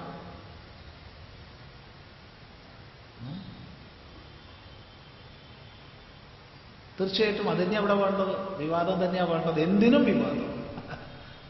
ഏത് വിഷയത്തിലും വിവാദം. ഇരിക്കട്ടെ ബാക്കി കൂടി വായിക്കട്ടെ. പല വിദേശ രാജ്യങ്ങളിലെ യൂണിവേഴ്സിറ്റിയിലും ഇത് പഠന വിഷയമാണെന്ന് കേട്ടു. മാത്രമല്ല അമേരിക്കയിലെ ഒരു പ്രധാനപ്പെട്ട മാഗസിൻ തലക്കെട്ട് കൊടുത്തത് Bhagavad Gita the modern management theory എന്ന് ഡോക്ടർ എൻ ഗോപാലകൃഷ്ണൻ സാർ പറഞ്ഞു കേട്ടു. ഈ വിഷയത്തിൽ സ്വാമിജിയുടെ വീക്ഷണം നിരീക്ഷണം അഭിപ്രായം അറിയാൻ താൽപ്പര്യപ്പെടുന്നു. ഇവിടെ വിദേശ രാജ്യങ്ങളിലെ യൂണിവേഴ്സിറ്റിയിൽ പഠന വിഷയമാണെന്നുള്ളത് കൊണ്ടല്ല നമ്മൾ ഗീതയെ ദേശീയ ഗ്രന്ഥമാക്കി ഉയർത്തേണ്ടത്. അത് ഗീതയുടെ മഹിമയാണ്. അഥവാ ഗീതയുടെ മഹിമ വിവിധ പ്രദേശത്തുള്ള വിദ്വാൻമാര് മനസ്സിലാക്കുന്നു എന്നുള്ളതിന്റെ ലക്ഷണമാണ്. തീർച്ചയായിട്ടും എത്രയോ യൂണിവേഴ്സിറ്റികളിൽ ഗീത പഠന വിഷയമാണ്. എന്നല്ല ഏറ്റവും ആധുനികമായ ഒരുപാട് മാനേജ്മെന്റ് നിയമങ്ങൾ തത്വങ്ങൾ അതിപ്രാചീനമായ ഗീതോപദേശത്തിൽ സ്പഷ്ടമായി പറയപ്പെട്ടിട്ടുണ്ട്. അതെ. കുറച്ചു മുമ്പ് എം ബി എക്ക് പഠിക്കുന്ന വളരെ മിടുക്കന്മാരായ കുറേ കുട്ടികൾക്ക് ഒരു ക്ലാസ് എടുക്കാൻ നമ്മൾ പോയി. ഗീതയിലെ അധിഷ്ഠാനം തഥാകർത്ത കരണം ച പൃഥക് വിധം വിവിധാശ്ച പൃഥക് ചേഷ്ട ദൈവം ചൈവാത്ര പഞ്ചമം എന്നുള്ള ശ്ലോകം അവർക്ക് വിശദീകരിച്ച് പറഞ്ഞു കൊടുത്തു. കുറെ പേര് എന്തോ ഒരു മുഷിപ്പൻ ആശയം പറയുന്നു എന്നുള്ള മട്ടിൽ ഒട്ടും ശ്രദ്ധിക്കാതിരുന്നു. പക്ഷെ വളരെ ശ്രദ്ധിച്ച് കുറച്ചു പേരിരുന്നു. ആ ക്ലാസ് കഴിഞ്ഞു. രണ്ട് മൂന്നാഴ്ച കഴിഞ്ഞപ്പോൾ അതിലൊരാൾ നമ്മളെ ഫോൺ ചെയ്തു. സ്വാമിജി അന്ന് പറഞ്ഞ വിശദീകരണം ഞങ്ങൾ ഇന്ന് പല പേരിൽ പുതിയ പുതിയ സിദ്ധാന്തങ്ങൾ എന്ന തോതിൽ പഠിക്കുന്നതാണ്. അതിനെക്കുറിച്ച് നല്ലൊരു ഉൾക്കാഴ്ച ലഭിക്കാനിടയായി എന്ന് പറയുകയുണ്ടായി ഇത് ആ വ്യക്തി പറഞ്ഞത് മാത്രമല്ല. കേവലം മാനേജ്മെന്റ് തത്വം മാത്രമൊന്നുമല്ല. ഏത് ശാസ്ത്ര മേഖലയിലേക്ക് നോക്കിക്കഴിഞ്ഞാലും അതിമഹത്വപൂർണമായ അറിവാണ് ഗീത നൽകുന്നത്. ഇനി ദേശീയ ഗ്രന്ഥം എന്ന രൂപത്തിൽ പ്രഖ്യാപിക്കാൻ ഇതൊന്നുമല്ല കാരണം ആകേണ്ടത്. മറിച്ച് ഭാരതത്തിന്റെ തനത് സംസ്കൃതിയുടെ ഭാരതീയമായ വീക്ഷണത്തിന്റെ ഇത്ര പൂർണമായ ഒരു വ്യാഖ്യാനം ലഭിക്കുന്ന ഗ്രന്ഥം വേറെയില്ല. ഇത് നമ്മുടെ കേന്ദ്രമന്ത്രി സുഷമ സ്വരാജ് ഈ വിഷയം ഗീതയെ ദേശീയ ഗ്രന്ഥമായി പ്രഖ്യാപിക്കുന്നതിനെക്കുറിച്ച് ഒരു ആവശ്യം ഉന്നയിച്ചപ്പോൾ തന്നെ വിവാദമാക്കി തീർത്തു മറ്റു പലരും. അവർ പറയുന്നത് ഒരു മതഗ്രന്ഥമാണെന്നാണ്. ഒരു മതഗ്രന്ഥം ദേശീയ ഗ്രന്ഥമാക്കുകയാണെങ്കിൽ മറ്റ് മതഗ്രന്ഥങ്ങളും ദേശീയ ഗ്രന്ഥങ്ങളാക്കേണ്ടി വരും. ഗീതയിൽ എവിടെയാ ഒരു മതസങ്കല്പം പറയുന്നത്? ഗീതയുടെ എഴുന്നൂറ് ശ്ലോകങ്ങൾ സശ്രദ്ധം പഠിക്കൂ. ഒരിടത്തെങ്കിലും ഒരു മതത്തിന്റെ വീക്ഷണമുണ്ടെങ്കിൽ ചൂണ്ടിക്കാണിക്കാം. ഇല്ല. അത്യന്തം ശാസ്ത്രീയമായ മനഃശാസ്ത്രപരമായ ആത്മീയമായ ഉപദേശ ഗ്രന്ഥമാണ്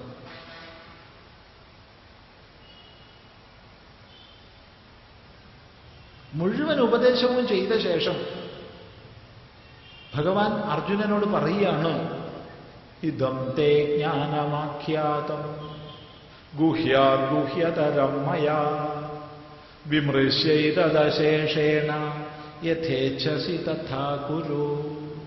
ഹേ അർജുന രഹസ്യത്തിൽ വെച്ച് രഹസ്യമായ ഉപദേശത്തെ ഞാൻ നിനക്ക് പറഞ്ഞു തന്നു കഴിഞ്ഞു.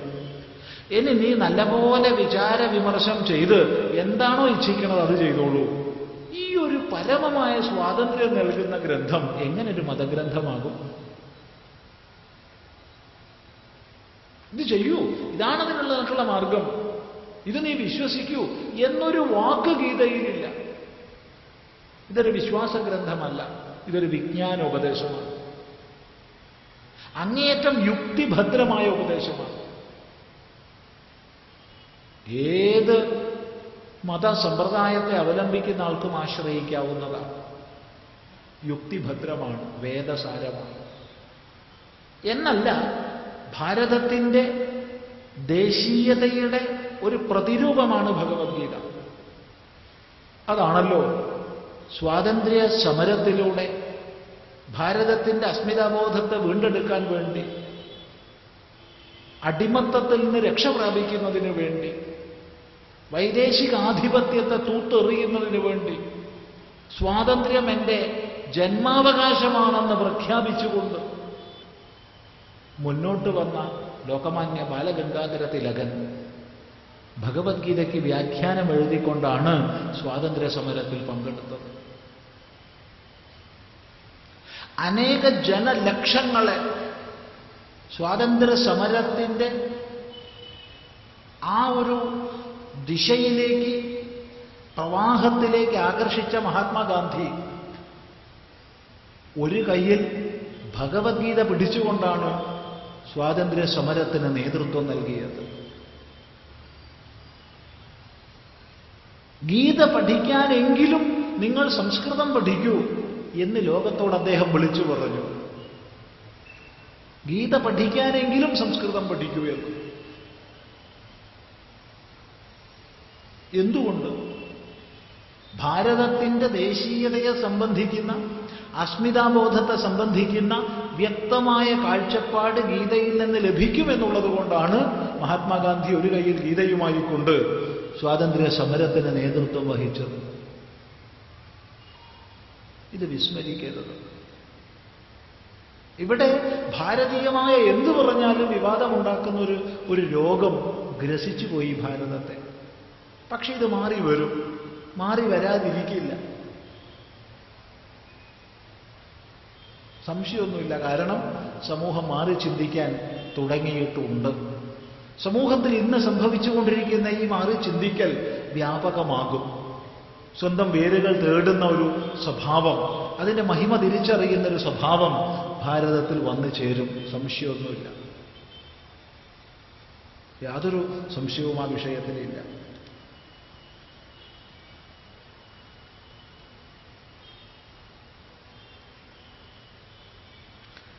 ഇന്ത്യയിലെ പല പ്രമുഖ മാധ്യമങ്ങൾ പ്രത്യേകിച്ചും കേരളത്തിലെ മാധ്യമധർമ്മം കൈവിട്ട് അധാർമികവും സ്വാർത്ഥപരവുമായി പ്രവർത്തിക്കുന്നു. ഇതൊരു ഒരു പരാമർശമാണ്. എന്താണ് ഉദ്ദേശിച്ചതെന്ന് വ്യക്തമല്ല. സാധാരണക്കാർക്ക് അപ്രാപ്യമായ കാര്യങ്ങളെക്കുറിച്ച് ആസൂത്രിതമായി തെറ്റിദ്ധരിപ്പിക്കുന്നതിന് ശ്രമിക്കുന്നു. ഇതും ഒരു വ്യക്തതയില്ല ഈ വാക്കിന്. എന്താണ് എന്തിനു ശ്രമിക്കുന്നതെന്ന് എഴുതിയിരുന്നെങ്കിൽ നമുക്ക് മനസ്സിലാക്കാമായിരുന്നു. ഈ പ്രവണത ധർമ്മബോധമുള്ളവർക്ക് ദുഃഖവും ഉത്കണ്ഠയും അധാർമികൾക്ക് സന്തോഷവും പ്രോത്സാഹനവും നൽകുന്നു. സജ്ജനങ്ങൾ ഇതിനെ എങ്ങനെ നേരിടണം? പ്രശ്നം എന്താണെന്ന് വ്യക്തമായി മനസ്സിലാക്കാത്തത് കൊണ്ട് വ്യക്തമായ ഭാഷയിൽ മറുപടി പറയാനും സാധ്യമല്ല. പക്ഷെ ഒന്ന് മാത്രം പറയട്ടെ. നമ്മൾ എപ്പോഴും രാഷ്ട്രത്തിന്റെ ഹിതം സമാജത്തിന്റെ ഹിതം മുൻനിർത്തുന്ന മനോഭാവം സൂക്ഷിക്കുക. അതിൽ ധീരതയോടുകൂടി ഇരിക്കുക. രാഷ്ട്രത്തോട് തനിക്കുള്ള കടം പ്രതിബദ്ധതയെക്കുറിച്ച് നമ്മൾ ഓർമ്മിക്കുക. അതെപ്പോഴും ജാഗ്രതയായി ഉള്ളിലിരിക്കട്ടെ. അപ്പൊ ആര് വളച്ചൊടിക്കുന്നുണ്ടെങ്കിലും തിരിച്ചറിയാൻ കഴിയും. ഇനി വ്യക്തമായ ഭാഷയിൽ ഇന്നതാണെന്ന് അവിടെ എഴുതിയാൽ അതിന് മറുപടി പറയാൻ കഴിയും. ഇത് ചോദ്യം അവ്യക്തമായതുകൊണ്ട് മറുപടിയും വ്യക്തമായി പറയാൻ സാധ്യമല്ല. ഒരു സംശയം അങ്ങോട്ട് ചോദിക്കാണ്ട് സാധാരണ ഇവിടെ സമയം നോക്കാൻ എന്തെങ്കിലും ഒരു സാധനം ഉണ്ടാവാറുണ്ടെന്ന് ഇവിടെ കൊണ്ടുവന്നിട്ടില്ല. അതുകൊണ്ട് ആരെങ്കിലും ഒരു എട്ട് മണിക്ക് രണ്ട് മിനിറ്റ് മുമ്പ് ആരെങ്കിലും പറഞ്ഞാൽ മതി എന്ന് പറഞ്ഞാൽ ആത്മചൈതന്യവും ചൈതന്യം സൂക്ഷ്മ ശരീരം സൂക്ഷ്മ ശരീരത്തോട് താതാത്മ്യഭാവത്തോടു കൂടി വർത്തിക്കുന്ന ആത്മപ്രതിബിംബവും കൂടിയതാണ്. നേരത്തെ വന്നു ഈ പ്രശ്നം. ചൈതന്യം യദധിഷ്ഠാനം ലിംഗദേഹശ്ചയ പുന ചിച്ഛായ ലിംഗദേഹസ്ഥ തത്സംഘോ ജീവ ഉച്യതേ എന്ന് വിദ്യാരണ്യ സ്വാമികൾ ജീവനെ നിർവചിക്കുന്നുണ്ട്. ആ നിർവചനം പഠിച്ച ആളാണ് ഇത് എഴുതിയതെന്നുള്ളത് സ്പഷ്ടമാണ്. ചൈതന്യം യദധിഷ്ഠാനം ലിംഗദേഹശ്ച പുന ചിച്ഛായ ലിംഗദേഹസ്ഥ തത്സംഘോ ജീവ ഉച്യതേ അധിഷ്ഠാനമായ ആത്മചൈതന്യവും സൂക്ഷ്മ ശരീരവും സൂക്ഷ്മ ശരീരത്തിലുള്ള ആത്മചൈതന്യ പ്രതിബിംബവും ചേർന്ന സംഘാതത്തിലാണ് ജീവൻ എന്ന് പറയുന്നത്. സംശയം. ഈ ആത്മപ്രതിബിംബത്തെയാണോ അഹങ്കാരം എന്ന് പറയുന്നത്? നോക്കൂ. ഈ ആത്മപ്രതിബിംബം ജീവഭാവം ചിതാഭാസഭാവം. ഈ ചിതാഭാസ ചൈതന്യം അല്ലെങ്കിൽ ജീവചൈതന്യം ഒന്നൊന്നായി ഓരോ ഉപാധികളെ പ്രകാശിപ്പിക്കുന്നു. എപ്രകാരമാണോ? നാനാഛിദ്ര ഘടോദരസ്ഥിത മഹാദീപ പ്രഭാഭാസ്വരം ജ്ഞാനം. ഒരു കുടത്തിനുള്ളിൽ വെച്ച വിളക്ക് ആ കുടത്തിലെ അനേക ദ്വാരങ്ങൾ വഴി അനേക ദ്വാരങ്ങളിട്ട കുടമാണ് പുറത്തേക്ക് വരുന്നു. ഓരോരോ വസ്തുവയായി പ്രകാശിപ്പിക്കുന്നു. ഇതുപോലെ ചിതാഭാസ ചൈതന്യം ഓരോ കരണങ്ങളെയും പ്രകാശിപ്പിക്കുന്നു. ആദ്യം സൂക്ഷ്മമായതിനെ പിന്നെ അതിനേക്കാൾ സ്ഥൂലമായതിനെ പിന്നെ അതിനേക്കാൾ സ്ഥൂലമായതിനെ എന്നീ വിധം. ഇങ്ങനെ ആത്മചൈതന്യത്താൽ പ്രകാശിതമാകുന്ന അന്ധക്കരണ വൃത്തികളിൽ ഒന്നാണ് അഹങ്കാരം. അല്ലാതെ ആത്മചൈതന്യമല്ല അഹങ്കാരം. ചിതാഭാസനല്ല അഹങ്കാരം. ചിതാഭാസനാൽ പ്രകാശിതമാക്കപ്പെടുന്ന അന്ധക്കരണ ഉപാധികളിൽ ഒന്നാണ് അഹങ്കാരം. സംസ്കാരമാണോ? ഇത് കുറേ പ്രശ്നങ്ങൾ ഒരേ വ്യക്തി എഴുതിയതാണെന്ന് കയ്യക്ഷരം ബോധിപ്പിക്കുന്നു. ഒരേ കുറേ പ്രശ്നങ്ങൾ. ഒന്ന് ഒന്ന് കലർത്തി വായിക്കുന്നത് നന്നായിരിക്കും തോന്നുന്നു. അറിയില്ല. എന്തായാലും വരുന്നത് സംസ്കാരമാണോ മനസ്സിന്റെ സ്വഭാവം രൂപപ്പെടുത്തുന്നത്? സംസ്കാരം വളരെ പ്രധാനമാണ്. കാരണം ഒരു ജീവൻ സ്ഥൂല ശരീരം ഉപേക്ഷിക്കുന്ന സന്ദർഭത്തിൽ ആ സൂക്ഷ്മ ശരീരത്തിൽ സഞ്ചിതമായിരിക്കുന്ന സംസ്കാരങ്ങളെ മുഴുവൻ കെട്ടിഭാണ്ഡമാക്കി ഉദാനവായു അതിനെയും കൊണ്ട് പോവുക. അതാണ് പുതിയ ജന്മത്തെ പ്രാപിക്കുമ്പോൾ പ്രകടമാകുന്നത്. അപ്പൊ എന്താണോ സംസ്കാരം ഞാൻ സഞ്ചയിച്ചു വെച്ചത് കഴിഞ്ഞ ജന്മത്തിൽ അതിന്റെ പ്രാകട്യമാണ് ഈ ജന്മത്തിൽ സംഭവിക്കുന്നത്. അപ്പോൾ ജന്മാന്തരത്തിൽ സ്വരൂപിതമായ സംസ്കാരമാണ് മനസ്സിന്റെ ബുദ്ധിയുടെ സംസ്കാരമായി ഈ ജന്മത്തിൽ വരുന്നത്. ഇവിടെ മറ്റ് അനേക ഘടകങ്ങളുടെ സ്വാധീനമുണ്ട്. ആഹാരത്തിന്റെ സ്വാധീനം പ്രധാനമാണ്. അമ്മയുടെ അച്ഛന്റെ സ്വാധീനം പ്രധാനമാണ്. ഇതൊക്കെ സ്വാധീനങ്ങളാണ് പക്ഷേ അടിസ്ഥാനം ഞാൻ കൊണ്ടുവന്നത് തന്നെയാണ്. ഓരോ വ്യക്തിയും ചിന്തിക്കുന്നത് സംസാരിക്കുന്നത് പ്രവർത്തിക്കുന്നത് ആ വ്യക്തിയുടെ വാസനയ്ക്കനുസരിച്ചാണെന്ന് കേട്ടിട്ടുണ്ട്. തീർച്ചയായിട്ടും. വാസനാനുസൃതമാണ് എല്ലാ പ്രവൃത്തികളും. ഓരോ വസ്തുവിലും മനുഷ്യരിലും പ്രവൃത്തികളിലും എല്ലാം നല്ലത് ചീത്ത എന്നുള്ള വ്യത്യാസം കൽപ്പിക്കുന്നത് മനസ്സാണെന്ന് പറയുന്നു. തീർച്ചയായിട്ടും. ഉദാഹരണത്തിന് നല്ല രൂപത്തെ കാണാൻ കണ്ണിന് കഴിയില്ല. ചീത്ത രൂപത്തെ കാണാൻ കണ്ണിന് കഴിയില്ല. രൂപത്തെ കാണാനേ കണ്ണിന് കഴിയൂ. കണ്ണ് കാണുന്ന രൂപത്തിൽ നല്ലത് അഥവാ ചീത്ത എന്ന ബുദ്ധിയെ നൽകുന്നത് അന്ധകരണമാണ്. ഇതുപോലെ നല്ല ശബ്ദം ചീത്ത ശബ്ദം നല്ല രുചി ചീത്ത രുചി നല്ല ഗന്ധം ചീത്ത ഗന്ധം നല്ല സ്പർശം ചീത്ത സ്പർശം എന്നിങ്ങനെ എല്ലാത്തിലും മനസ്സിലാക്കുക. ശബ്ദ സ്പർശ രൂപ രസ ഗന്ധങ്ങളെ അറിയാനേ ഇന്ദ്രിയങ്ങൾക്ക് കഴിയൂ. അവയിൽ നല്ലത് ചീത്ത എന്ന ഭേദത്തെ നൽകുന്നത് അന്ധകരണമാണ്. മേൽപ്പറഞ്ഞ രണ്ട് കാര്യങ്ങളും കൂട്ടി വായിച്ചാൽ മനസ്സിന് സ്വന്തമായി ഗുണമോ ദോഷമോ ഇല്ല. മറിച്ച് നമ്മുടെ സംസ്കാരം വാസനയുടെ പ്രേരണയ്ക്കനുസരിച്ച് മാത്രമാണ് മനസ്സ് ഓരോന്നിലും നല്ലതും ചീത്തയും കാണുന്നത് എന്നല്ലേ മനസ്സിലാക്കേണ്ടത്? തീർച്ചയായിട്ടും. നൂറ് ശതമാനം ഈ മനസ്സിലാക്കൽ ശരിയാണ്.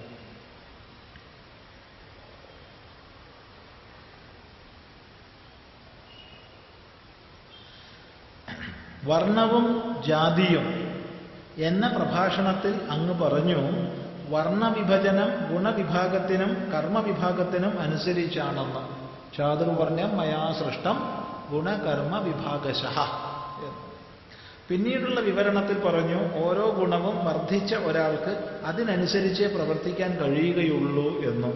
തീർച്ചയായിട്ടും. സദൃശം ചേഷ്ടതേ സ്വസ്യാഹ പ്രകൃതേർ ജ്ഞാനവാൻ അപി. ജ്ഞാനി പോലും തന്റെ പ്രകൃതിക്ക് അനുരൂപമായിട്ടാണ് പ്രവർത്തിക്കുന്നത്. അപ്പൊ ഗുണഘടനയ്ക്ക് അനുരൂപമായിട്ടാണ് ജ്ഞാനി പോലും പ്രവർത്തിക്കുന്നത്. എങ്കിൽ വർണവിഭജനം ഗുണഘടനയ്ക്ക് അനുസരിച്ചാണെന്ന് പറഞ്ഞാൽ പോരെ?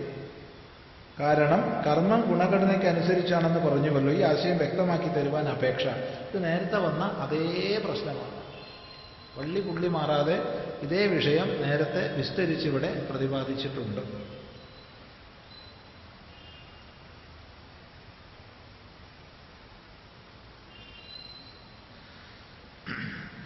രാമായണം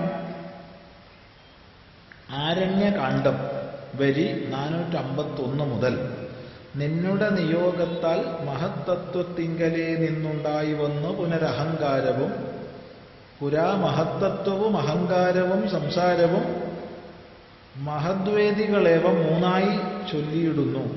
സാത്വികം രാജസവും താമസം എന്നീ വണ്ണം വേദ്യമായി ചമഞ്ഞിതു മൂന്നുമെന്നറിഞ്ഞാലും താമസത്തിങ്കൽ നിന്ന് സൂക്ഷ്മ തന്മാത്രകളും ഭൂമി പൂർവ ക സ്ഥൂല പഞ്ചഭൂതവും പിന്നെ രാജസത്തിങ്കൽ നിന്നുണ്ടായി ഇത് ഇന്ദ്രിയങ്ങളും തേജോരൂപങ്ങളായ ദൈവങ്ങളും പിന്നെ. സാത്വികത്തിങ്കൽ നിന്ന് മനസ്സുമുണ്ടായി വന്നു. സൂത്രരൂപകം ലിംഗം ഇവറ്റിൽ നിന്നുണ്ടായി. ഇവയുടെ അർത്ഥം ഒന്ന് വിവരിച്ചു തരുവാൻ അപേക്ഷ. ഇത് സ്പഷ്ടമാണല്ലോ. എങ്കിൽ തന്നെയും നോക്കൂ നമ്മുടെ കരണങ്ങളെല്ലാം ഭൂതസൃഷ്ടങ്ങളാണ്. പഞ്ചഭൂതങ്ങൾക്ക് തന്നെ രണ്ടവസ്ഥകളുണ്ട്. ഒന്ന് സൂക്ഷ്മാവസ്ഥ രണ്ട് സ്ഥൂലാവസ്ഥ. സൂക്ഷ്മാവസ്ഥ എന്ന് പറയുമ്പോൾ അപഞ്ചീകൃത ഭാവമാണ്. സ്ഥൂലാവസ്ഥ എന്ന് പറയുമ്പോൾ പഞ്ചീകൃത ഭാവമാണ്. എന്താണ് ഈ പഞ്ചീകൃത ഭാവം? നല്ലപോലെ ശ്രദ്ധിക്കണം.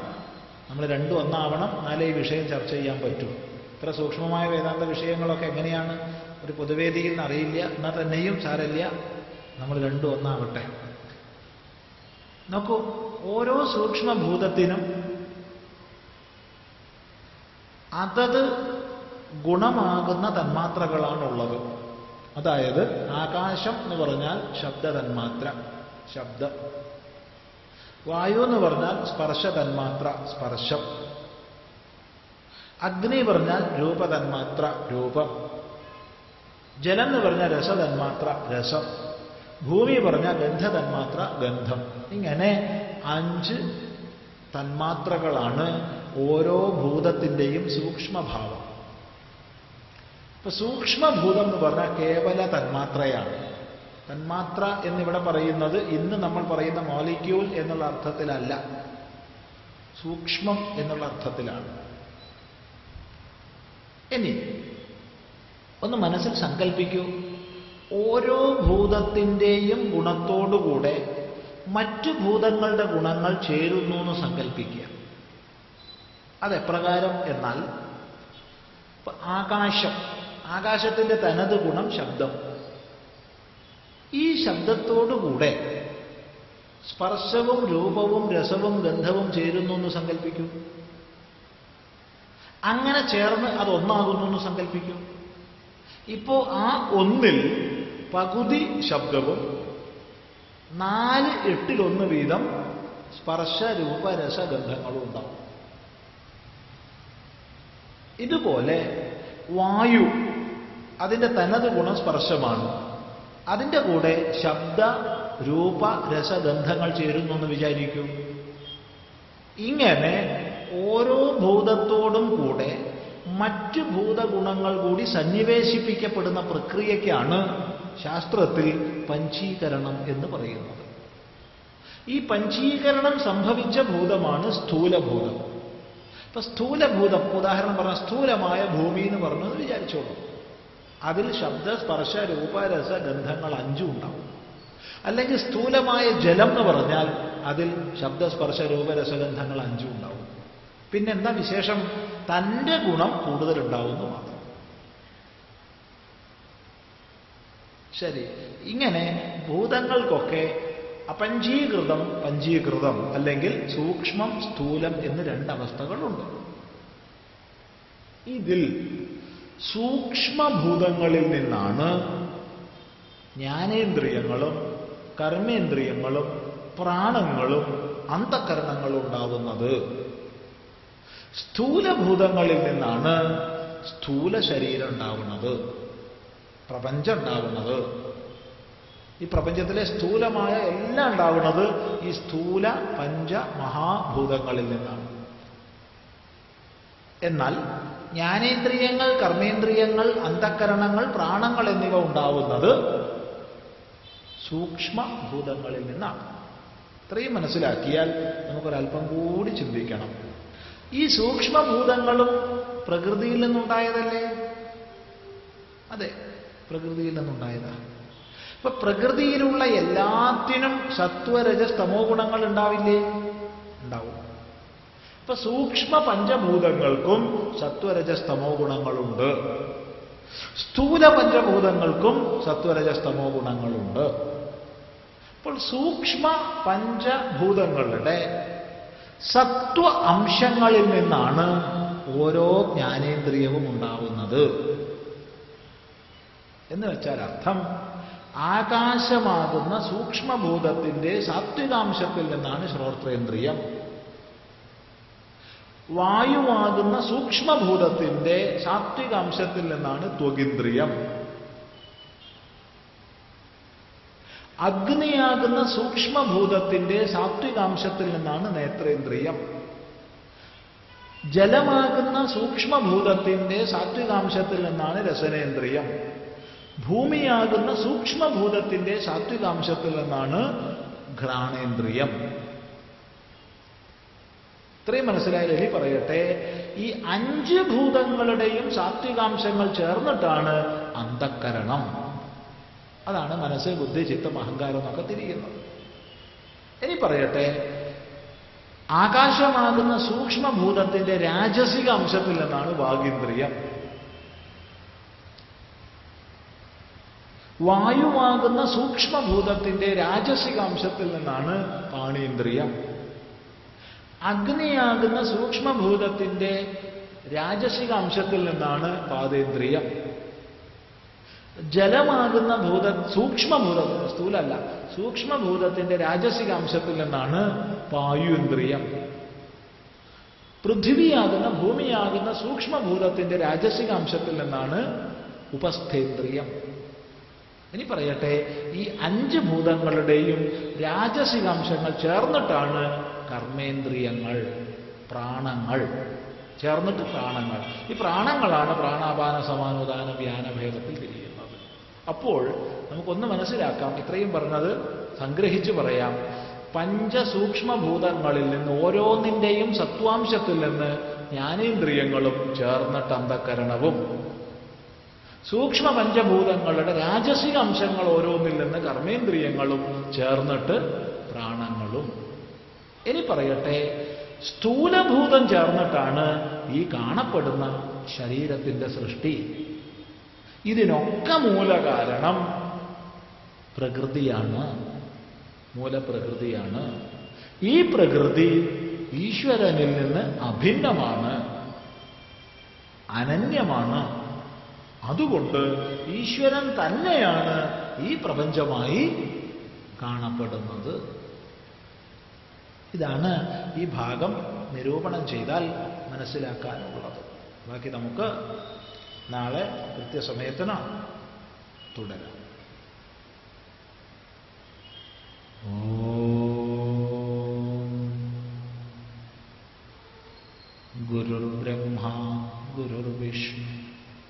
गुरुर्देवो महेश्वरः। गुरुसाक्षात् परं ब्रह्म। तस्मै श्रीगुरवे नमः।